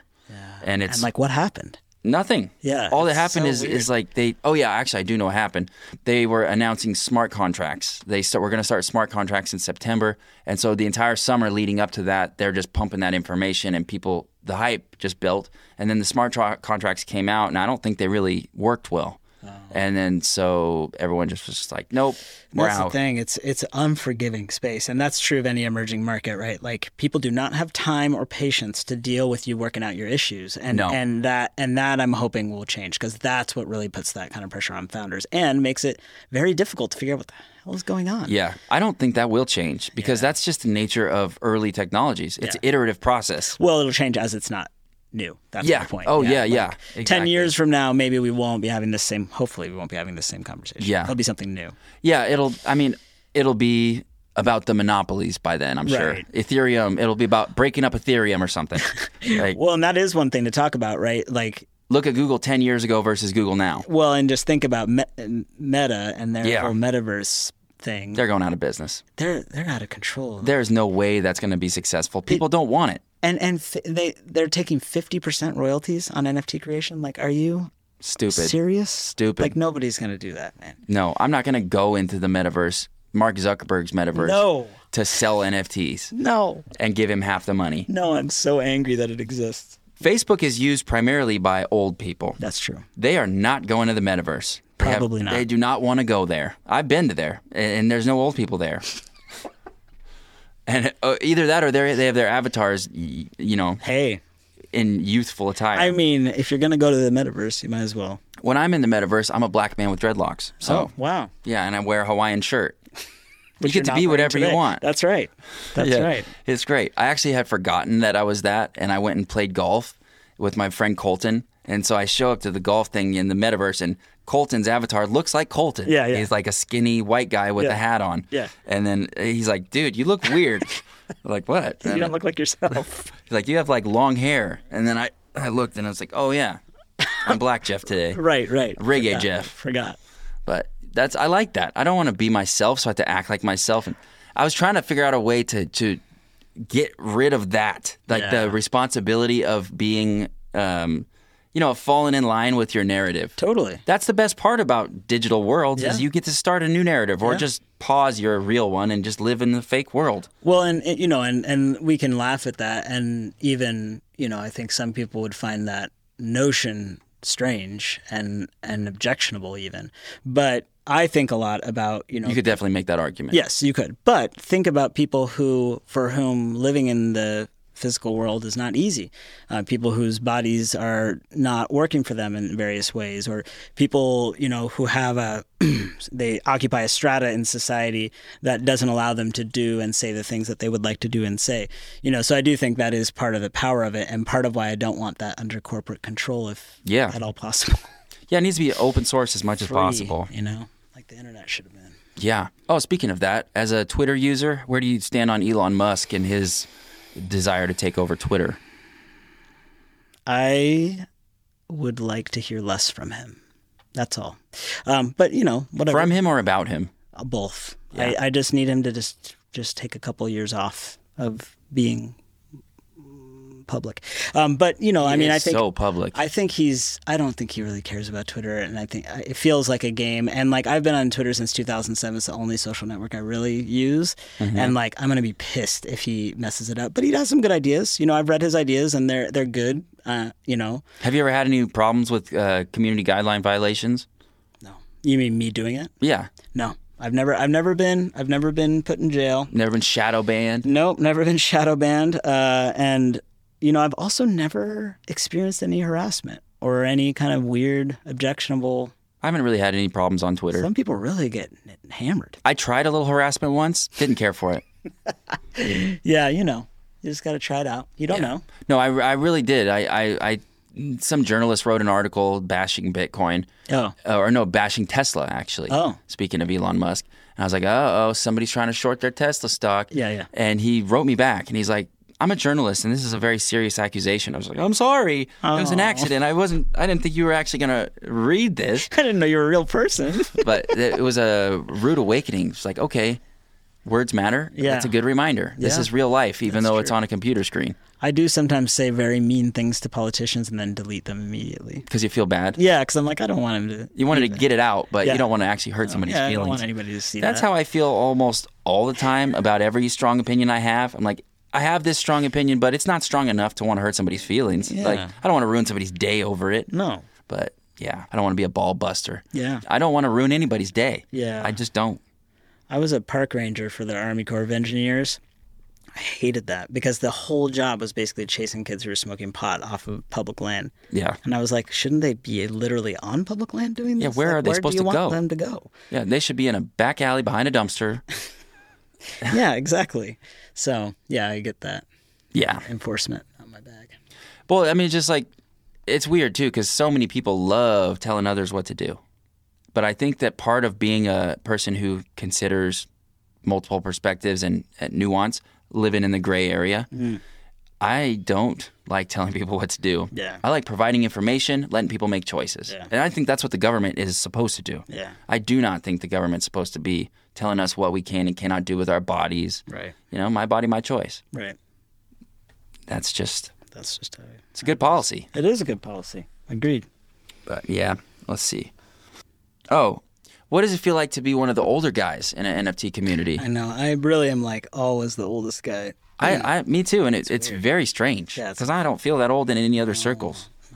But it's a lot of young people in NFTs. like very young people. Like I was talking to a guy, we were talking about doing a collaboration with the Planet Pass, which is part of Wonders, and you know we were just talking back and forth, and he's I can't remember now what he said, but he said something that was like, it just caught me wrong, and I was and I was like, and I was like, how old are you? I, I wish I could remember what he said, and he's sixteen. Ah, yeah, And I was like, You are almost 10 years younger than my daughter. So, anyway, like, I mean, eh, I, I don't mind. I, I was born an old man. I wanted to be an old man ever since I was a young man. me too. And I don't, I don't mind. But it is interesting because I do think. Um, so the Wanderers, for instance, the average age of people who are invested in that pro- project is much higher than any other project I have. Yeah, I thought that's. I was So- noticing that. It's kind of interesting. It seems like a little bit higher class of a Yeah. project. Yeah, I don't know. I don't know. I think it's like, yeah, I really, I don't. I mean, part of there is some adult content, right? Like it has a lot of weed content and alcohol content as part of the project. So maybe that kind of, although you'd think that would actually attract more 16 and 17 year olds, but You would think. but um but yeah it's it's interesting that is one thing i've noticed that projects will kind of attract a certain uh, uh group but anyway so in the wanderers i feel okay you know even though i am i'm like the old guy of the old guys which is I just um, I didn't really expect that that it would be No. so young people. I, I figured it'd be like the the com- more alternative like uh, video game type Right. guys who are around my age. right right But no, there's a lot of kids. lots of kids and is, that's not true of bitcoin for instance Yeah, exactly. you know so that's that's what's interesting it's like the crypto crew and the nft crew are s- there's subtle difference in the in yeah, it's not the same cultural- group. yeah It's really not. i mean there's some overlap but the crypto has has moved to be like way more finance, especially with with DeFi, Mm-hmm. um, and the fact that now you can make a living trading in DeFi the way you could trading stocks and bonds, uh, Right. you know, in the traditional financial market. Whereas you don't, and there's not probably a lot of kids who are trading No. DeFi. No. And you would hear about them because they'd be like, oh, this guy's. I see an article on my newsfeed every single day that says 16 year old made a million dollars in the last year from NFTs. And the, uh, this is part of like my own thing, but it pisses me off and makes me feel so jealous where I'm just like, I got to do this. I'm just like, I don't want to do that. Why would I want to do that? I Right, don't- right. But I want the money. That's why. And this kid did it. I can do it. You Right. know? But uh, the truth is, that's not necessarily true, and, and people get lucky or they don't. Lucky. and That's some what of them you are don't understand. 16. Yeah, that's the thing. And the 16 year old has d- a different relationship to their time and money that a 40 year old does, you know? So, so I think, you you know, and that- for every, I mean, they point those out because they're interesting stories, but like how, how many 16 year olds have ruined their families by taking their, their credit cards? And, you know, I mean, Yeah. that, that really does happen. So I think, you know, I think you can make, and that's exactly what we were talking about with expectations, right? It's like when you read those stories, if that's your first exposure to NFTs, then you go, you're like, okay, well, if he can do it, I can do it. That automatically, you're coming from a place of FOMO and you're coming at it with the wrong set of expectations. and just way too emotional. Yeah. Whether it's happy emotions or bad or sad emotions, emotions are bad in in finance. Financial decision making for sure. Yeah. When I first got into NFTs, like when I just first started exploring them, which I- uh, happened like the, the audience heard it in real time because I was into crypto when I started this show, but not NFTs. And then we did a crypto episode with my friend Ross Carey last spring, and we talked about NFTs a little bit there. And I was still pretty skeptical as far as getting involved. I was curious about them, but not really looking to get involved just because the amount of risk seemed very high. And I just didn't understand the utility yet. Yeah. And then when I started seeing w- w- how they can make money. Then it almost just flipped a switch where it's like, okay, so if you mint, if you're the minter, then you're going to make money almost no matter what. Yeah, that's the key. N- It's not true. No. But it is, uh, I mean, it is true for the ones that do make money. Yes. If you minted it, you're going to have the best chances of success. But just because you minted it is not an indicator that you're going to have success. No, no. And people, yeah, I mean it's for me you you have to be skilled at at some level of looking at markets. If you don't if you don't have a crypto background or some kind of trading background, but even just having business background does it. Like I have no crypto background. I didn't I you know, I wasn't hostile, but I didn't care about Bitcoin or anything before July. That's when I started. And you know, it's the the truth I mean I'm trying to figure out how much to reveal. you know, um,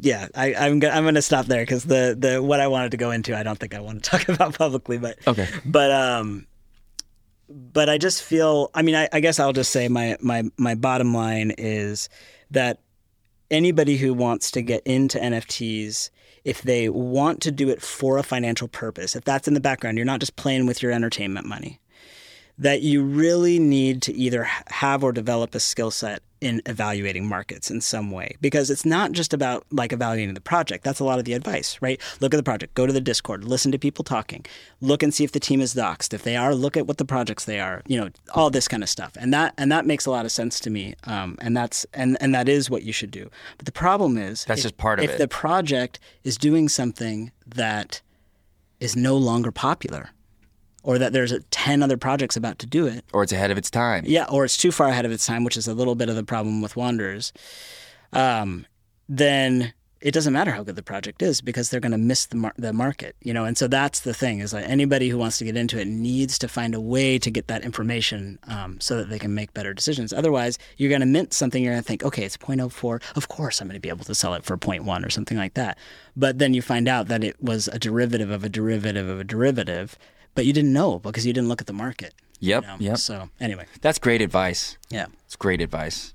And understanding what utility means in NFTs is also very, very important. Yes. Because a lot of projects will talk about all their utility, but they don't actually tell you what it is. Right, right. It's like, okay, well, Do you know what the word utility means? yeah, it's like that, that needs to be explained.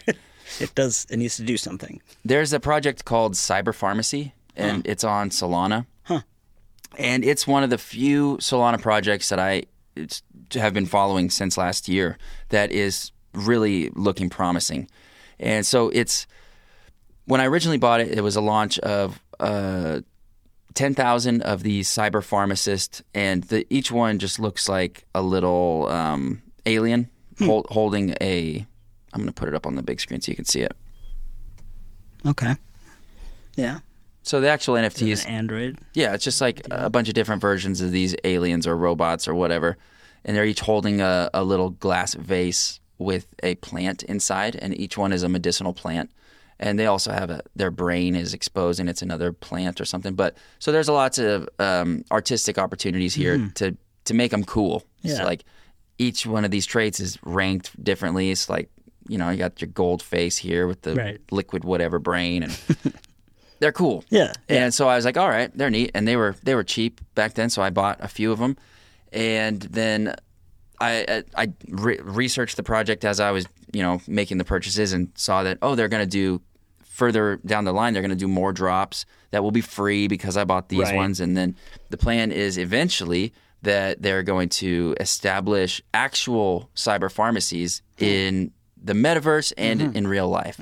So and then as a holder, you'll be in, in, entitled to partial partial profits from those. Right. So it's finally starting to materialize, and so this was September, I think, when I first bought them, and now it's April, and they have gone up in price. Now the floor price is right now it's just under three Solana, and that's that's an increase of 10x since January probably. Right, right. Which is enormous for this market because Yeah, yeah. the market conditions have been bad. Yeah, real very bad. Yeah, And so the they're now just starting to do the transition into getting the the pharmacy NFTs. So after this line, they launched a uh, another collection called the Technicians.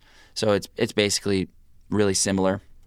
They're like the assistant, the lab assistants, and these ones are actually cooler.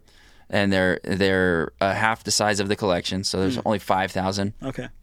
And so, if you own two cyber pharmacists and one cyber technician, you can burn them and get a cyber pharmacy. Hmm. And they have different levels based on the rankings of each one of the ones you burned. right, right, right. And then you're supposed supposedly going to be able to take these pharmacies and place them on digital property in the metaverse somewhere. Mm-hmm. right. So they'll be compatible with different with different ecosystems. Right. So if you own property in the sandbox or in um, NFT world or yeah, in you know Decentraland or portals that you'll be able to to set up your pharmacy, and then people can actually go to your pharmacy in the metaverse, purchase products that will show up at their house in real life. Yeah. Oh, that's interesting. Yeah. So that that is one of the interesting things is the um, that I'm kind of thinking about doing something like that uh, with herbs, and you know having the in real life versus metaverse connection is is is super interesting. Like I'm very curious about how that how that unfolds and like seeing more of those partnerships and you know that's going to be really cool to see. It's very promising because there are so many that draw a very distinct line between digital and reality. Yeah, yeah. like they don't; these two worlds shall not Don't- meet. yeah. Like I'm gonna wear my dreadlocks in right. I don't do that in real life. Yeah. yeah. exactly. Yeah. it- and it's this one is actually bridging that gap. Yeah, I'm- and it's it's hopefully it's going to be successful. But I'm excited about it. It's cool. also i do like you know i mean that's uh, one of the things people don't see i think yet is that you know a lot of nfts have a kind of a game aspect to it and, and that burn mechanism for instance is a kind of game mechanism right because you you're you're you're encouraged to collect the parts and then you're encouraged to put the parts together and there's also a risk right which is necessary for gamification which is you might you don't know what you're going to get exactly but you kind of have an idea based on the rarity charts and then you get this like new object you know But you and- have to give up the ones you've already right, had. Right. So you have to, you know, so that's that's a cool uh, a gamification, and then just all the different ways that people are finding ways to build games on chain. I'm that's I'm because I'm you know I, I don't get a lot of time to play a lot of games now, um, but I that's my history, you know, D and D and computer games and stuff like that, and so I'm just really I'm excited to see. I'm over, almost overwhelmed by how many of these like new games are coming out. It's like, oh god, now I've got- Yeah, we're going to be inundated with i- insane numbers of games in the next couple of years, just on blockchain. yeah, I mean, there's already endless amounts. of I know games that's true. Yeah, that are really cool. But here's another one. It's called Crypto Cavemen. So these NFTs are nothing special, right? They're just 3D I think I knew this guy. they're honestly very boring. Uh, but these are all one guy because it's a they're characters. It's an avatar for a game. Oh, right. So you buy these NFTs, and then it's your ticket into that cave world ecosystem, Right. Which is built on an Unreal Engine. They're they haven't launched it yet, but you have your caveman and your NFT, and then they have airdropped uh, potions and weapons and all this stuff. And it does look like your NFT. yeah, That's so, cool. so yeah. So your character in the game is like wearing the clothes and has The hat or the whatever. hat, yeah, whatever goofy shit he's wearing. Yeah. And you get to battle with other ones and it's all it's like a this particular game is is based on it's like the way Pokemon Stadium was, I don't know if, or any Pokemon game back in the day where it's uh, like the scores for your individual characters will determine the, the results of the battle. Right. So it's almost like D&D, I guess. You could play on paper. Right, right. It's it's based on numbers. It's Right, not right. necessarily like, Like a you're not going in there Dexterity kind yeah, of thing. You're not right, going in yeah. there doing the moves. with And your that's going to thumbs. be most of these games are going to be more like that because there's a transactional aspect to them. And that's the other thing, you know, the gamers are so hostile to NFTs. And like, do you know how much money I've spent on objects and skins and games? I don't have any of that crap. Yeah. Some game executive ended up with that in part of his yacht. And when You you, know, leave the game, they It's keep it. gone. Yeah. Yeah. and so that's the thing. And we, I mean, cross chain stuff is going to be problematic, and you know, there's there's various things that we have to worry about. But if you own something on the blockchain, you own something on the blockchain, and so it's like you know, you could up level your character or whatever, and those things stay stay with you forever. So if you know, and this game may die in a year, we don't know. But what if a game becomes the next, you know, whatever Call of Duty or whatever? Then you not only are, are you banking from from owning it, but you actually get to take all these objects and you know, and I mean, okay, it's a game, and like maybe people people don't find it valuable, but Well, I they're think it's wrong. cool. There's Yeah. so much value in games, think it's and there super always cool. has been too. Games have always been very, very lucrative, and Yeah. now that they are almost indistinguishable from reality, Yeah. some of them are so good. It's, wild. Yeah, it's there's a lot of potential there for for I think so, too. growth. Yeah. And with the blockchain stuff, it, just like you said, you actually get to own the pieces. Yeah. And not only that, but they can transfer between, Between games, games, that's which the is key. something we've never really had before. No, I mean it would. There'd be no reason for it. and it, yeah, it doesn't even make sense in a way, but you can see how it would make sense. And obviously, there's problems. I mean, anybody who's done game design and anybody who knows anything about the tech is probably rolling their eyes at us because there's obvious issues. But it's still like, Yeah. just the idea. That, again, the thing that people don't get about the blockchain, I think, is that it is a permanent record of ownership, and that is its power, in my opinion, is that nobody can take that from you. Not any corporation. You know, a- again, yes, heat death of the universe or like total like loss of electricity on the planet. Yes, we're gonna Mass have problems. coronal ejections. But we have like other issues at that point. yeah, our NFTs, food and you yeah, know being able to see the survival, sky. breathing. Yeah, The Matrix. You a fan of The Matrix? Sure, Yeah, that is the eventual future. I think with the metaverse, we're gonna end up in those jelly pods being just big batteries. I'm good. Just leave me in the metaverse. Don't don't let me know about the jelly thing. Like I don't. I'm Yeah. not. I'm not about that life. You're not a red pill guy, huh? No, no. Just let me blew it up. Take the blue pill. just flow with. with the, Yeah, I'm kidding. Of course. The of course, I'm a Matrix- red pill guy. Well, y- we have to be. yeah, we it's have to like, be. But as an American, you're obligated to. Say I hope a I'm red- never presented with the choice. No, seriously. Morpheus, just let me keep my life. I don't want the blue pill. I, mean, I want the blue pill. Well, what if you look like this guy? Well, it depends. I, the guy with the red sunglasses, he's pretty good. He's pretty cool. there are some NFTs that are badass looking, Oh yeah, and like more of them are goofy and very childish. But yeah. Wandernauts are badass. yeah, they're those are cool. I was checking out those a couple days ago. But then, isn't it funny in these communities, and this is true of almost anybody, uh, that they'll talk about how much they love the art about a project, and you're just like, really? Yeah, like doodles. Are you sure? Are you positive? There's quite a few like that. It's so funny. CryptoPunks is Yeah, the that's- main example. And the only reason CryptoPunks matters is because it's his, of its historical value. Oh, Like, like absolutely. that- they it- were first. And it's- also they were free. So that's Right. cool. S- Like Yes. that's I think that's really neat. But that's an example, you know, of an interesting project that has historical value and has held its value for the most part. I mean, it's dropped a lot, but it doesn't really give anybody any utility, and it's Not not, at all. they're not even trying. Yeah. you know, and and that's cool. I mean, that's their choice. I think Bored Apes um, bought them out. Like That's the right, they did. Larva Labs. Right, Um, and something else, Meebits or whatever. yeah. Oh my gosh, is this your hidden tab? I wish. Yeah, look at them. Oh right, there's the dogs too, and all the mutants serum. Three hundred ETH. Oh, that's a full set. Isn't that crazy though that there's anything that's that costs that much money that's Like somebody could just like go and just buy this. Like what? a mutant Three hundred. ape? How much is that right now? That's like it's like 3000 times 175. So it's a lot. that's a lot. That's more money than I've ever had in my life. The mutant the mutant apes are kind of cool. They are cool, and and like now that we're looking at them, it's like okay, I get it. I mean, they're just like any other project like it. But It's- how much of that glitter is just in our heads Yeah. from knowing that? Yeah. Like how like if we were But, like, just that's seeing these for actually the pretty first time, yeah, that's dope. Actually, that's good. And I like the gold ones, but like, but again, it's not. It's not. the gold ones are always cool of every project. I know. It's like We're just that has to be in our DNA. I love Like somebody like shiny. making a one ETH offer on that. Yeah. Yeah, that's gonna get accepted, bro. Oh, there's a naked one. It's got no clothes. That's another thing. It's like uh, the the rarity.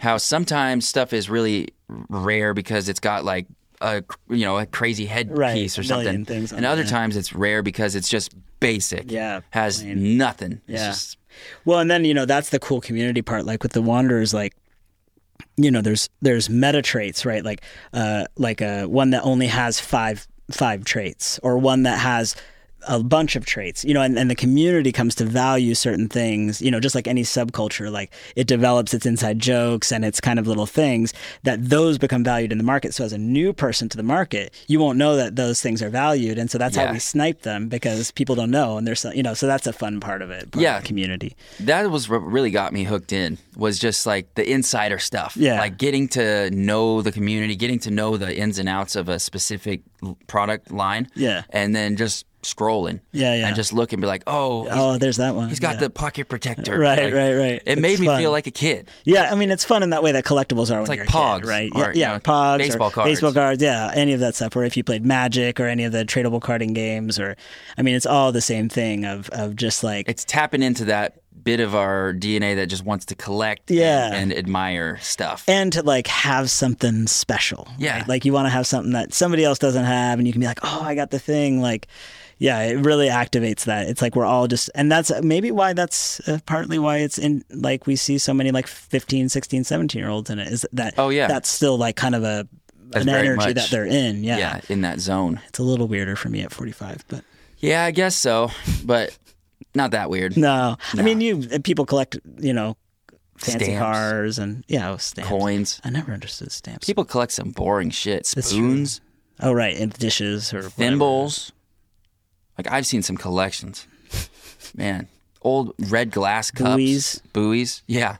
Well, the buoys thing. There's I, there are people who actually just collect. Yeah, these. no. Like you see them hanging all over people's The fences. side of their house or whatever. Yeah. it's like okay, It's like, ah. you're really into this, aren't you? It looks like a industrial site now. I don't, I don't like I that know. style. I don't like the the maritime decor Yeah, yeah. very much. It looks It's a bit much. poor. Yeah, yeah, I get it. I, I actually was poor. I don't like anything that pretends to be poor. right, I feel you. Like the rusty chic. Uh, right, right. Like, Like, why do you want to buy or like pants that are bought pre Yes. pre ripped? like I'll, I'll handle that on my own. yeah, like me holding on to my jeans for ten years is what does that. Exactly. but just even just like restaurants who like have that rusty metal on the Yeah, walls and yeah, stuff. yeah, I'm just like, I get it. I s it looks Yeah, it fine looks in cool. here, Yeah, but yeah. I would never put that in my house No. because I want stuff to look good. Like new. Yeah. Yeah. Like that's the whole point of making it new. Right. If I wanted it to look old, I would have just not done it. or yeah, or just like bought something used. Yeah. But Seriously. eh, to each his own. Yeah, Everyone and gets some to people choose buy what the- they want to live like. That's right. And Let's see. We've covered NFTs pretty good. Yeah, I think we did a good job. Um, It's not an easy topic to talk about. what else you got? I mean, I don't know. We could talk about town, or we could talk more about medicine. I don't know. Well, yeah, let's actually talk more about medicine. Sure. So the um, do you want to get? Can, can we talk about psychedelics? I I have sure. recently heard that they're uh, legalized in Oregon. Correct. So Well, m- mushrooms in particular. uh huh. What exactly do you know? What that legal status is? Is it just decriminalized, or are, are they still like, or are they really just not regulated anymore? I, I mean, I, I will say, th- it's funny how many questions I get about mushrooms and weed because, you know, people assume that I would know, and I actually don't really know this very well. Um, but what I do know, like, I don't know if if they're just. I, I assume they're just decriminalized. I don't think that's that's something that the government adver- advertises a lot. Yeah, like yeah. hey, you can do these drugs now. do whatever you like. Yeah. But there are now facilities in Portland, at least, where you can go and, you know, have a guided experience. And I have friends who have done that. Um, so clinicians can get a hold of them and can legally possess them under certain circumstances, but I don't know what those circumstances are. But um, it's interesting in my practice uh, since that happened, I've actually had fewer people talking to me about taking mushrooms. Like now that it's legal, they're less interested in it or something. They're skipping the middleman. They're just going yeah. out and picking them. Yeah, that's right. That's right. Um, but yeah, I don't. Uh, Have you looked into any of the research and uh, like the effects and treatment for therapeutic stuff for uh, like PTSD and trauma and stuff? only just you know real basic stuff just reviewing it when the law was coming out because i because i mean i think i always had the sense that there was a a therapeutic element um to it and i think that's talked about kind of in the subcultures that are you know that tend to um to utilize those or did uh, prior to this happening um but you know i think i think what most people experience is that it's just a total psychological reset that it just kind of like presses a reset button and it's not you know it's not a thing of like it doesn't you know, therapize you it's not like you have thoughts where you're like oh i'm figuring out my problems or whatever it's just it changes something at the baseline the nervous system on the baseline but i you know i don't think we have enough data to like actually know what's going on but No, I don't think so either. but I, you know, I anec- plenty of anecdotal data from patients who have had, you know, both guided and unguided experiences, and you know, people just changing their relationship. Because I, you know, I do think, I mean, if you've done them, you know, there is this sense of absolute interpenetration with the universe. Like your s- molecules just immersion. yeah, just and there's something about that. I think so much of like depression and anxiety and PTSD is a little bit different, right? Because it's a, it's just a little bit different. Um, but even even that, it's like there's this feeling of profound disconnectedness, you know, that Otherness. and isolation and lack of support. And I think that when you have that experience, you realize that that support is everywhere, you know, and that, that sense, what, and I can't tell you that, like if you're, if you're s- depressed or something and I tell you that, you're gonna be like, whatever. You have to but feel once it. you experience it, then I do think for a lot of people, not everyone, of course, there is that sense of like, oh, and it just changes their relationship to their emotional life. So I've seen it be profound. Yeah, I think that's that's all very true. I, I actually do think though that it is possible to have those kind of revelations in the trip that where you're like learning things about yourself or connecting dots, but it is very difficult to bring those revelations back with you. Totally. And it's uh, I would say almost impossible like to because of how many of those revelations you could have in a short amount of time Right. and just the amount that comes back with you is so small. Yeah. I think that the therapeutic component is pretty critical to, to getting a lasting effect or to really just to guide the experience in the direction that you want it to go, especially for those that are more inexperienced. Yeah. It's easy to, to do it wrong. Oh yeah, mushrooms in particular is real easy to blow yourself out, and Yeah. you will not. Yeah, I mean, yeah, I've seen the good and the bad of it for sure, and you know the good thing is that no matter how far you go, as long as you don't hurt yourself during the incident, usually people come back around, as opposed to like LSD, which I know people have actually been completely detached from reality from that. So you know something about it being an organic substance and something we've been eating probably for a very long time. You know, there's some suggestions that it is the origin of consciousness and Yeah, you know the all this kind of stoned ape stuff. theory. Yeah, so I, uh, you know, so that's that's a good thing. But yeah, it can be not fun. It definitely does have a, a some kind of a connection with with us in our biology. Feels like that way, yeah. the times that I have ingested them, it's I feel like I understand like not understand that's definitely the wrong word but i feel like i'm oh, i have an awareness of something happening in throughout every cell in my body Totally. it's not just like i feel a warm stomach or whatever it's like oh my something deeper than my conscious awareness is reacting to this happening i- within my my whole system Your whole being, yeah, and it's it's noticeable yeah, for sure. yeah i see a lot of potential there i see a lot of money to be made there Yeah, that's the thing. and that's gonna make it shittier. I'll be honest. I Yeah. think that's gonna ruin it. Probably. I mean, you even see that happening with weed. You Yeah. know, it's like just the number of products and like the number of products that are not kept up to quality standards. And like, you know, it's, I mean, it's just inevitable when capital gets involved, there's going to be problems. yeah, and that's unfortunate, but it's is. kind of inevitable. Yeah. Yeah. And it's part of the process of development. And it doesn't, you know, that's, that's not all of it. Right. So even when big weed takes over weed, there's still going to be, you know, these little edges, but it's just like we all have to deal with that massive corporate presence. Which Yeah. Is annoying. Like the McDonald's of weed, whatever that becomes. Yeah, exactly. I don't know what that. I don't think they've emerged yet. No.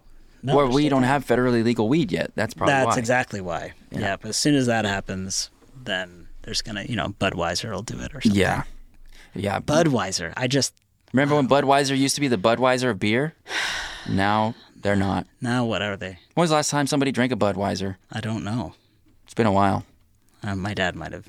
Well, Just last all of night. our dads have, but tha- that's it. That's Young it. people drink Only Or- the dads. I, I think that our generation drinks the micro brews. That's right. And then the younger kids, they don't really drink as much, it seems like. What's wrong with those kids? I, I read a thing the other, uh, well, it was a couple months ago actually, about like statistics on risky behaviors. yeah. Kids are doing a lot less risky behaviors these know. days. What's that about? How are they ever gonna have fun? No. They're like, what, what, what is going to traumatize these kids? I know. Like, well- I think the basically the world is traumatizing enough that they Yeah. don't need to do extra dangerous stuff. So That's actually really smart I on think their that's- part. yeah, they're like, oh let's- no, I spent two years indoors. I don't need to, you know, kill my brain cells with drugs. No. When in fact, most of us were actually killing our brain cells with drugs during that two years specifically. Yeah. Yeah. Oh God, the numbers on depression and, and suicide and domestic abuse and all that stuff are horrible to look at. Yeah. It's a bad year, 2020 and 2021. But we're coming out of it. We are. Things are co- looking by bit. looking up. bit by bit. I heard a thing on the radio the other day that s- they they ranked the states' reaction uh, responses to the COVID Mm-hmm. outbreak, Mm. and the the worst performing states, California and New York, Kind of makes sense. and they were the ones with the most like white knuckle grip on Ah, control. I know. That just goes to show you that you you cannot control some things. Some things are just out of our control. I think Florida was number one Yeah. for the best response, and I think their response was, "Huh? Yeah. What?" W- were they measuring in terms of like what? I'm sh- I, it, it had multiple variables Yeah, like uh, overall deaths and you know, hospitalizations and um, I think it was even in- incorporating like social variables like uh, kids' mental health and things like that. I think that is really where the lockdowns struck very negatively was the kids and that just not not getting benchmark exposures at the right times during develop, developmental windows. Like if you had a if you had a baby at the beginning of the pandemic, it was really really hard for you to get proper socialized oh yeah. like a properly socialized kid within 2 years. like doubt. and those are crucial developmental windows where if you miss them, too bad. Yeah. You just don't get to have them.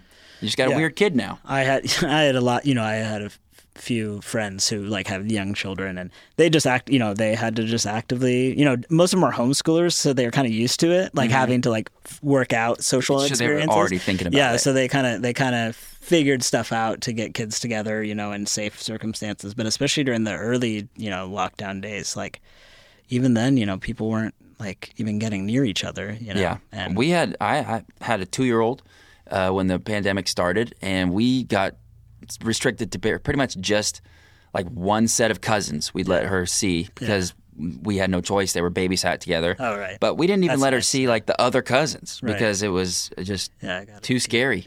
Like too scary. And I imagine it like there was a spectrum of of responses like oh, that. for sure. Some Yeah. people just floored it out and just like, eh, whatever. Yeah, it will be lots fine. of people did. Yeah, and then some people like still have not relaxed. I think it had some At all. some uh, an effect of kind of uncovering some people's underlying um, neuroticism, Oh, for sure.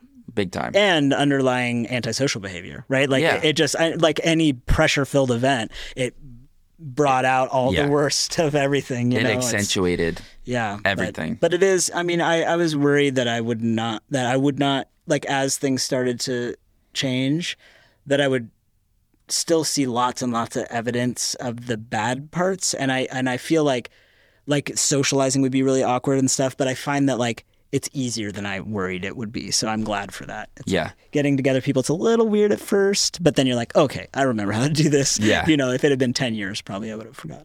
but imagine if you were 14. Oh, yeah. when that hit, and you're 16 now, and you're having to go out and like hang out with girls. Oh, Random It's like, people. Yeah. Yeah. I would have been so like awkward. I was already awkward. yeah. Like the but- awkwardness would be all that stuff would have been so much harder. Maybe they should just meet in the metaverse. They probably will. exactly. They probably will. They're probably there now. Yeah. Now, do they engage in risky behavior in the metaverse? I don't think you can. Well, like, could you like it, would those kids who don't smoke weed, for instance, in the real world, would they do it in the metaverse? These are the questions that I would like. I to bet they would. I, I don't know. There was a guy Oh, hope vaping so. in the metaverse that I saw, and um, I don't think it was getting him high. understand. Bummer, man. I went to a, a nightclub in the metaverse. Oh, This is nice. actually why I decided to, to uh, assume an alter ego because my first avatar just looked like me, Right. Just normal old boring white dude. Yeah. And um, I found myself being shy. Oh, like in a bar in the metaverse, like You're like, just "Wait a second." standing on the edge, just kind of bobbing my head. I was like, what the fuck? How am I? How am I still this piece of shit? Right, right. Like I'm in I'm in a completely fake world. I gotta I gotta Yeah. I had to actually change my make myself skin. somebody Yeah, else yeah, yeah. to to be able to just be somebody else. Otherwise, you just fall right back into your same behavioral patterns. It's like this is how I protect myself when I'm in a public space. I stand and I observe. yeah. It's such a, it's such a cool thing to be able to experience, though, right? Because like it's very difficult to change that about yourself. Oh, right? yeah. in the real context. yeah, but like very this hard. allows you to feel what it feels to be more extroverted or whatever, whatever Yeah. w- word you want to say, and like. For some people, that's just going to be the whole experience. And- But for some people, you know, especially younger people, you might it might actually help them. I don't know. I would just be so curious to see. It'll be interesting to see how it 20 changes. Years. Yeah, like what what happens with young people and what happens with people who, like I said, have you know disabilities or have you know difficulties in the real world like do they find a space for themselves or is it ju- do we just replicate the shitty conditions of the real world in the metaverse like Yeah, that's what I'm I think afraid it'll be both. Yeah. I think that will definitely be both. I think a lot of people get that wrong when they talk about the metaverse. They they see one thing, Right. Like it's one big area. Mark Zuckerberg is king. He sits on a throne over here, Right. and we just kind of mill about down Right, here. right, the little But it won't be like that at all. It'll be there will be Mark Zuckerberg's metaverse that no one will go to. Yes. and there will be like the cool alternative metaverses, and there will be the old people metaverses, and Right. there will be all- like you'll be able to go do your taxes in the metaverse. I actually think you can now. Yeah. Like H and R Block probably has a space somewhere in Yeah. Decentraland, they and don't they will yeah. soon I mean this this one that I'm kind of involved in portals. They have um, they sell business spaces. So like it's they have a downtown area and the which is now open and the they have one original ap- apartment building with like three different levels of rooms and you buy when you get the NFT it's just like a key card. They Hmm. Right. give you this key card. right I've seen these yeah Yeah, and then you you have access to this room and it's just a 3D room. Yeah. It's just like any but other you can build on it is yeah, that the idea Okay. Hmm. Exactly. You can build anything, and it has like the list of objects that you can put in it is huge and growing all the time. Like you can play, you can put in a Pac-Man machine. Like you can put in a Hmm. pool table. You can put in a TV, a couch, and all this stuff, and you can invite other people to come into it just by sending them a URL. Right, right. And then they're they're there with you, and it's like the the level of of realism where like they have um, location based audio. So like if Oh, you're yeah. standing next to somebody, you can talk to them, Right. And it's and it's loud enough to hear each other, and, but you can only vaguely hear people who Right. are down the other side of the room. yeah, yeah. It's cool. yeah it's so cool Like all that stuff is gonna just we're gonna fine tune it, and it's gonna get better and better, and we're gonna figure out use cases where certain circumstances merit other you know other needs, Right. Where like sometimes you're gonna need to talk to everybody in the room, sure Other like an times you announcement don't, protocol yeah. or something yeah yeah yeah, yeah. But all that stuff is manipulatable, Right. And in real life, it's just not. And so, Right. like, there's Yeah. so much potential. Yeah, and the metaverse thing, you you made the really good point of you know there's there's not going to be one metaverse, and like I keep telling people, it's just like the it's just like the internet. There's not one one internet. Like it's all it's all these separate little spaces, and that's going to be the same thing. So if you hate Mark Zuckerberg and you never want to go into the meta metaverse or whatever the hell they're going to call it, I, I'm so angry that they named it. It's called Horizon. it's already going. like just- that's something people are like, when is Mark going to launch his metaverse? It's open. You can go there now. and nobody is. It's so very, very um, sparsely populated. it's just like one guy in the corner dancing. well, there's people who actually work there. Like you can you walk in and there's a guy, a guy wearing a name tag, and he's he'll like explain how to navigate and things like that, and they get paid fairly well. It's a real job. It's a real place. It exists now, and nobody knows about it. Uh, wh- how? Why are they not like pumping that information out into the public? Maybe Maybe, they don't have the te- the it's because it's not that good. Yeah, and they're like, let's wait until this is better. Yeah. I mean, I have a. Uh, have you seen these on cyber galleries? No. I'll share mine with you. I have a wa- an all wanderers gallery, so an art gallery, and that has that um, location based sound thing where if you walk up to it, it's loud, and as you walk away, it's it's less loud, and that's so cool. It just feels really And this is like a digital art gallery. yeah, Okay. yeah. And then and then we also uh, I went to like a you know crypto voxels. Have you heard that? Yeah. term? yeah. I went to like a crypto voxels party launch party, and it was just like a bunch of like avatars dancing around. It was so dumb in a way, but like it, you could see the potential of it, you know. And it's like. They, you really had this little bit of feeling of like I'm in a room with a bunch of people. Like it was really cool. Like Yeah. I, I really enjoyed it. And so I'm not I'm not worried about Zuckerberg because just like you know Zuckerberg doesn't own the internet. You know it's like yeah. Google owns the internet. yeah, that's right. And we love Google. Did you know Google shut down the internet for like 20 minutes i- in 2013? Just cause. Just because. Bored. Yeah.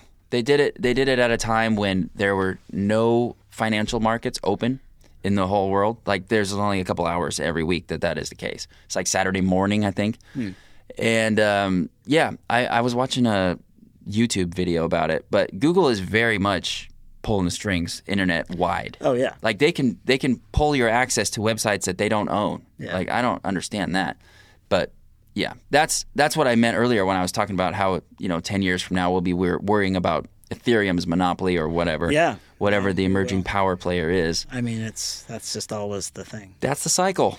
It will always be that way. The problem is that this tech is so difficult to. s- I mean, you can centralize aspects of it, but you cannot actually control the blockchain. So you you have to you control people's access if they don't have better tools to act. So you could definitely everyday people you can control. Yeah. But then they but everyday people don't know is there's a way for them to access that data. Like most people don't know what EtherScan is, for instance. The Block Explorer. Yeah, you know. So it's Yeah. like they don't. It's hard to use. It is. It I mean, is. it's all enc- it's it's encrypted. Yeah, and that's what we have to do. We have to build. We have to make those tools easier for average people to use and to understand what they're seeing, because then uh, Yeah. you know it'll be harder for them to centralize. I think that the next really big thing, the money making wise, is going to be bridges between the, the, the, the multiple blockchains. Oh, sure. So that you can actually work seamlessly between the blockchains. Pain.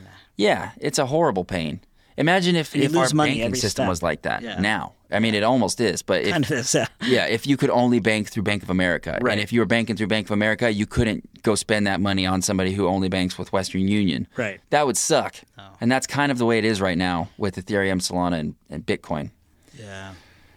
But we'll see how it goes. Yeah. I mean, it's, it's I'm the early days. Positive, there's people working on that right now. Oh, yeah. making better bridges. The ones that are available now aren't very good, no, they're terrible. but they're going to get better. They have to. I mean, because the uh, as it grows, there's going to be more and more people asking for that functionality, and so that's why there's smart people who are sitting around trying Yeah. to solve those problems right now. Yep. I just I saw the other day OpenSea now um, has Solana NFTs. That's cool. I thought that was going to be a big, you know, explosion in, in interest, and it was certainly not.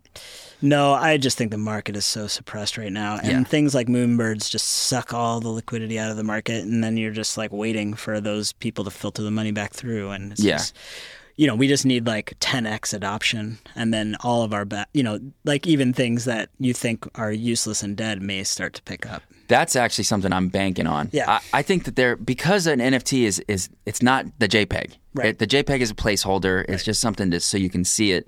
But it's really uh, it's a it's a thing on the blockchain. Like you own that bit of code. Yeah. And that has value in itself for something that may not have even been invented yet. Right, right. I have a feeling there's going to be something like I don't know, some kind of like a NFT aggregator or a, a, a incinerator where you you put a bunch of these junk NFTs in it, Right. And it prints you out a good one or Yeah, something. yeah. You know what I mean? Yeah, I think Like- there are little things like that, but yeah, There's yeah. gonna be all be kinds of something. things like that. People are gonna try, Yeah. but I imagine at some point, or I mean, like, what if, uh, like. For, I've thought about for this podcast, do launching an NFT line for people who instead of doing a Patreon, I'll I'll just sell an NFT. Yeah, it, would be classic. Yeah. exactly the same Perfect, thing. yeah. And uh, and then I was like, well, maybe I don't even have to do that. Maybe I'll just take a a, a rug pulled project that is already worth zero dollars, buy all of them, and then just distribute them to my followers. Sure. For uh, you know what I mean? And like, why couldn't you do that? Well, the only, yeah, I mean, the only reason you might not want to is because the smart contract that that's built on might not be like have the features you want. But if you looked Yeah. at it and, and evaluated it and looked okay, then But you Yeah. know what I mean? Yeah, though? yeah, Like, yeah. Even projects that you think are dead and Right. buried, Yeah. like you never know, they could be resurrected. Yeah. the community could get control and decide we're going to take it another direction. Yeah. it's all still so new that there's lots of possibilities. Well, and especially the ones that you're confused why they're not doing better because the art is good or because the utility is good or the team is good. It's like they may not do it now and they may leave the project, but in five years, the whole ecosystem may have matured to the point where they're like, hey, I'm actually going to revive this. now there's a place for this. Yeah, and th- and then they can, you know, that's the thing because it's uh, because of its permanent nature, is I think what you're saying. It, it allows you to like be like, well, this isn't doing well now, but let's. it's see." not going anywhere. Yeah. Yeah. So, that's exactly what I think. And I think the mass adoption is going to come when driver's licenses, concert tickets, just regular ass stuff starts being presented as an optional NFT. People will start to adopt it then. And then a few years after that, it will be mandatory. Just the way like paperless billing happened. yeah. We didn't all have paperless billing at first. It was something that took 10 years to really. Yeah, or even online shopping or any Yeah. of the things that people are like, nobody's ever going to do that. It's like Yeah, Cell okay. phones. Yeah, sure. People were saying, oh, I, no one's Yeah, going to carry no, that nobody around all the cares about time. That. Yeah. Turns out they do. Or like when the uh, first iPhone came out, people were like, it's pretty, but nobody's going to want it. They don't care about having this. And it's like, oh, yeah. Oh God, I saw that. I was like, that's the that's the thing. That's the thing. It's a computer in It your was pocket. so cool from the very beginning, the first one. It was Yeah. just like, amazing. Even though it was slow as hell, it was like barely that worked. just didn't matter. It didn't. You're it just really like, didn't. this is beautiful. It like to see the internet browser that small on your in your hand was just like Oh, was this so is cool. it's a new world. Yeah. And it really did change the world. It really did. That was my first year as an adult. That was 2007. I graduated from high school that year. and I was just like the economy had crashed, but we have the iPhone. Right. Things are looking up. Everything's gonna be okay. Yeah, seriously. I'm really glad I didn't have cell phones in high school, though. I will just say that, yeah. Yeah. or anything like that. Technology in high school or hands can cause some problems. It's not good. Yeah, I'm really shocked we don't see more of that. I, I think teenagers, since they came up with the technology, they're not as dumb as we Yeah. would have been. Yeah, we would have been I mean, I was. I got expelled from school for technology shit. nice. Just because I didn't get it, I, I didn't understand social norms in a digital world. Oh no, And I made mistakes, but that's Mistakes stories for another day. we're made. Uh, well, we made it. It's two hours, and uh, I think we, we're good to go. You want to talked- wrap this thing up? Yeah, This was a good one. Yeah, great. We got deep into NFTs and Yeah. some herbalist stuff. It's Yeah, really, we really had a good good. time. Thank you so much for coming. Do you have any more closing words? no, just thanks for having me on, and I'm glad you're doing this. Do you want to shout out your your podcast? Uh, well, just watershed. Uh, go to watershedwellnesspodcast.com. That's where you'll find it. Check it out, people. Yeah. Alrighty. Thanks for listening. I'll talk to you guys next week. I hope you've enjoyed this episode of Ramble by the River. If you did, it really helps us out if you leave us a rating or a review. Like us on Facebook, Instagram, or Twitter. And if you want to get more involved and support the show, you can subscribe to our Patreon page for exclusive content, bonus episodes, and a Ramble by the River t shirt with every Royal Rambler subscription after three months. Instructions for how to join are at ramblebytheriver.com. Click the subscribe link, and it's easy peasy lemon squeezy. Thanks again for listening. Come back next week. Bye. free. Can't nobody take Oh. Oh.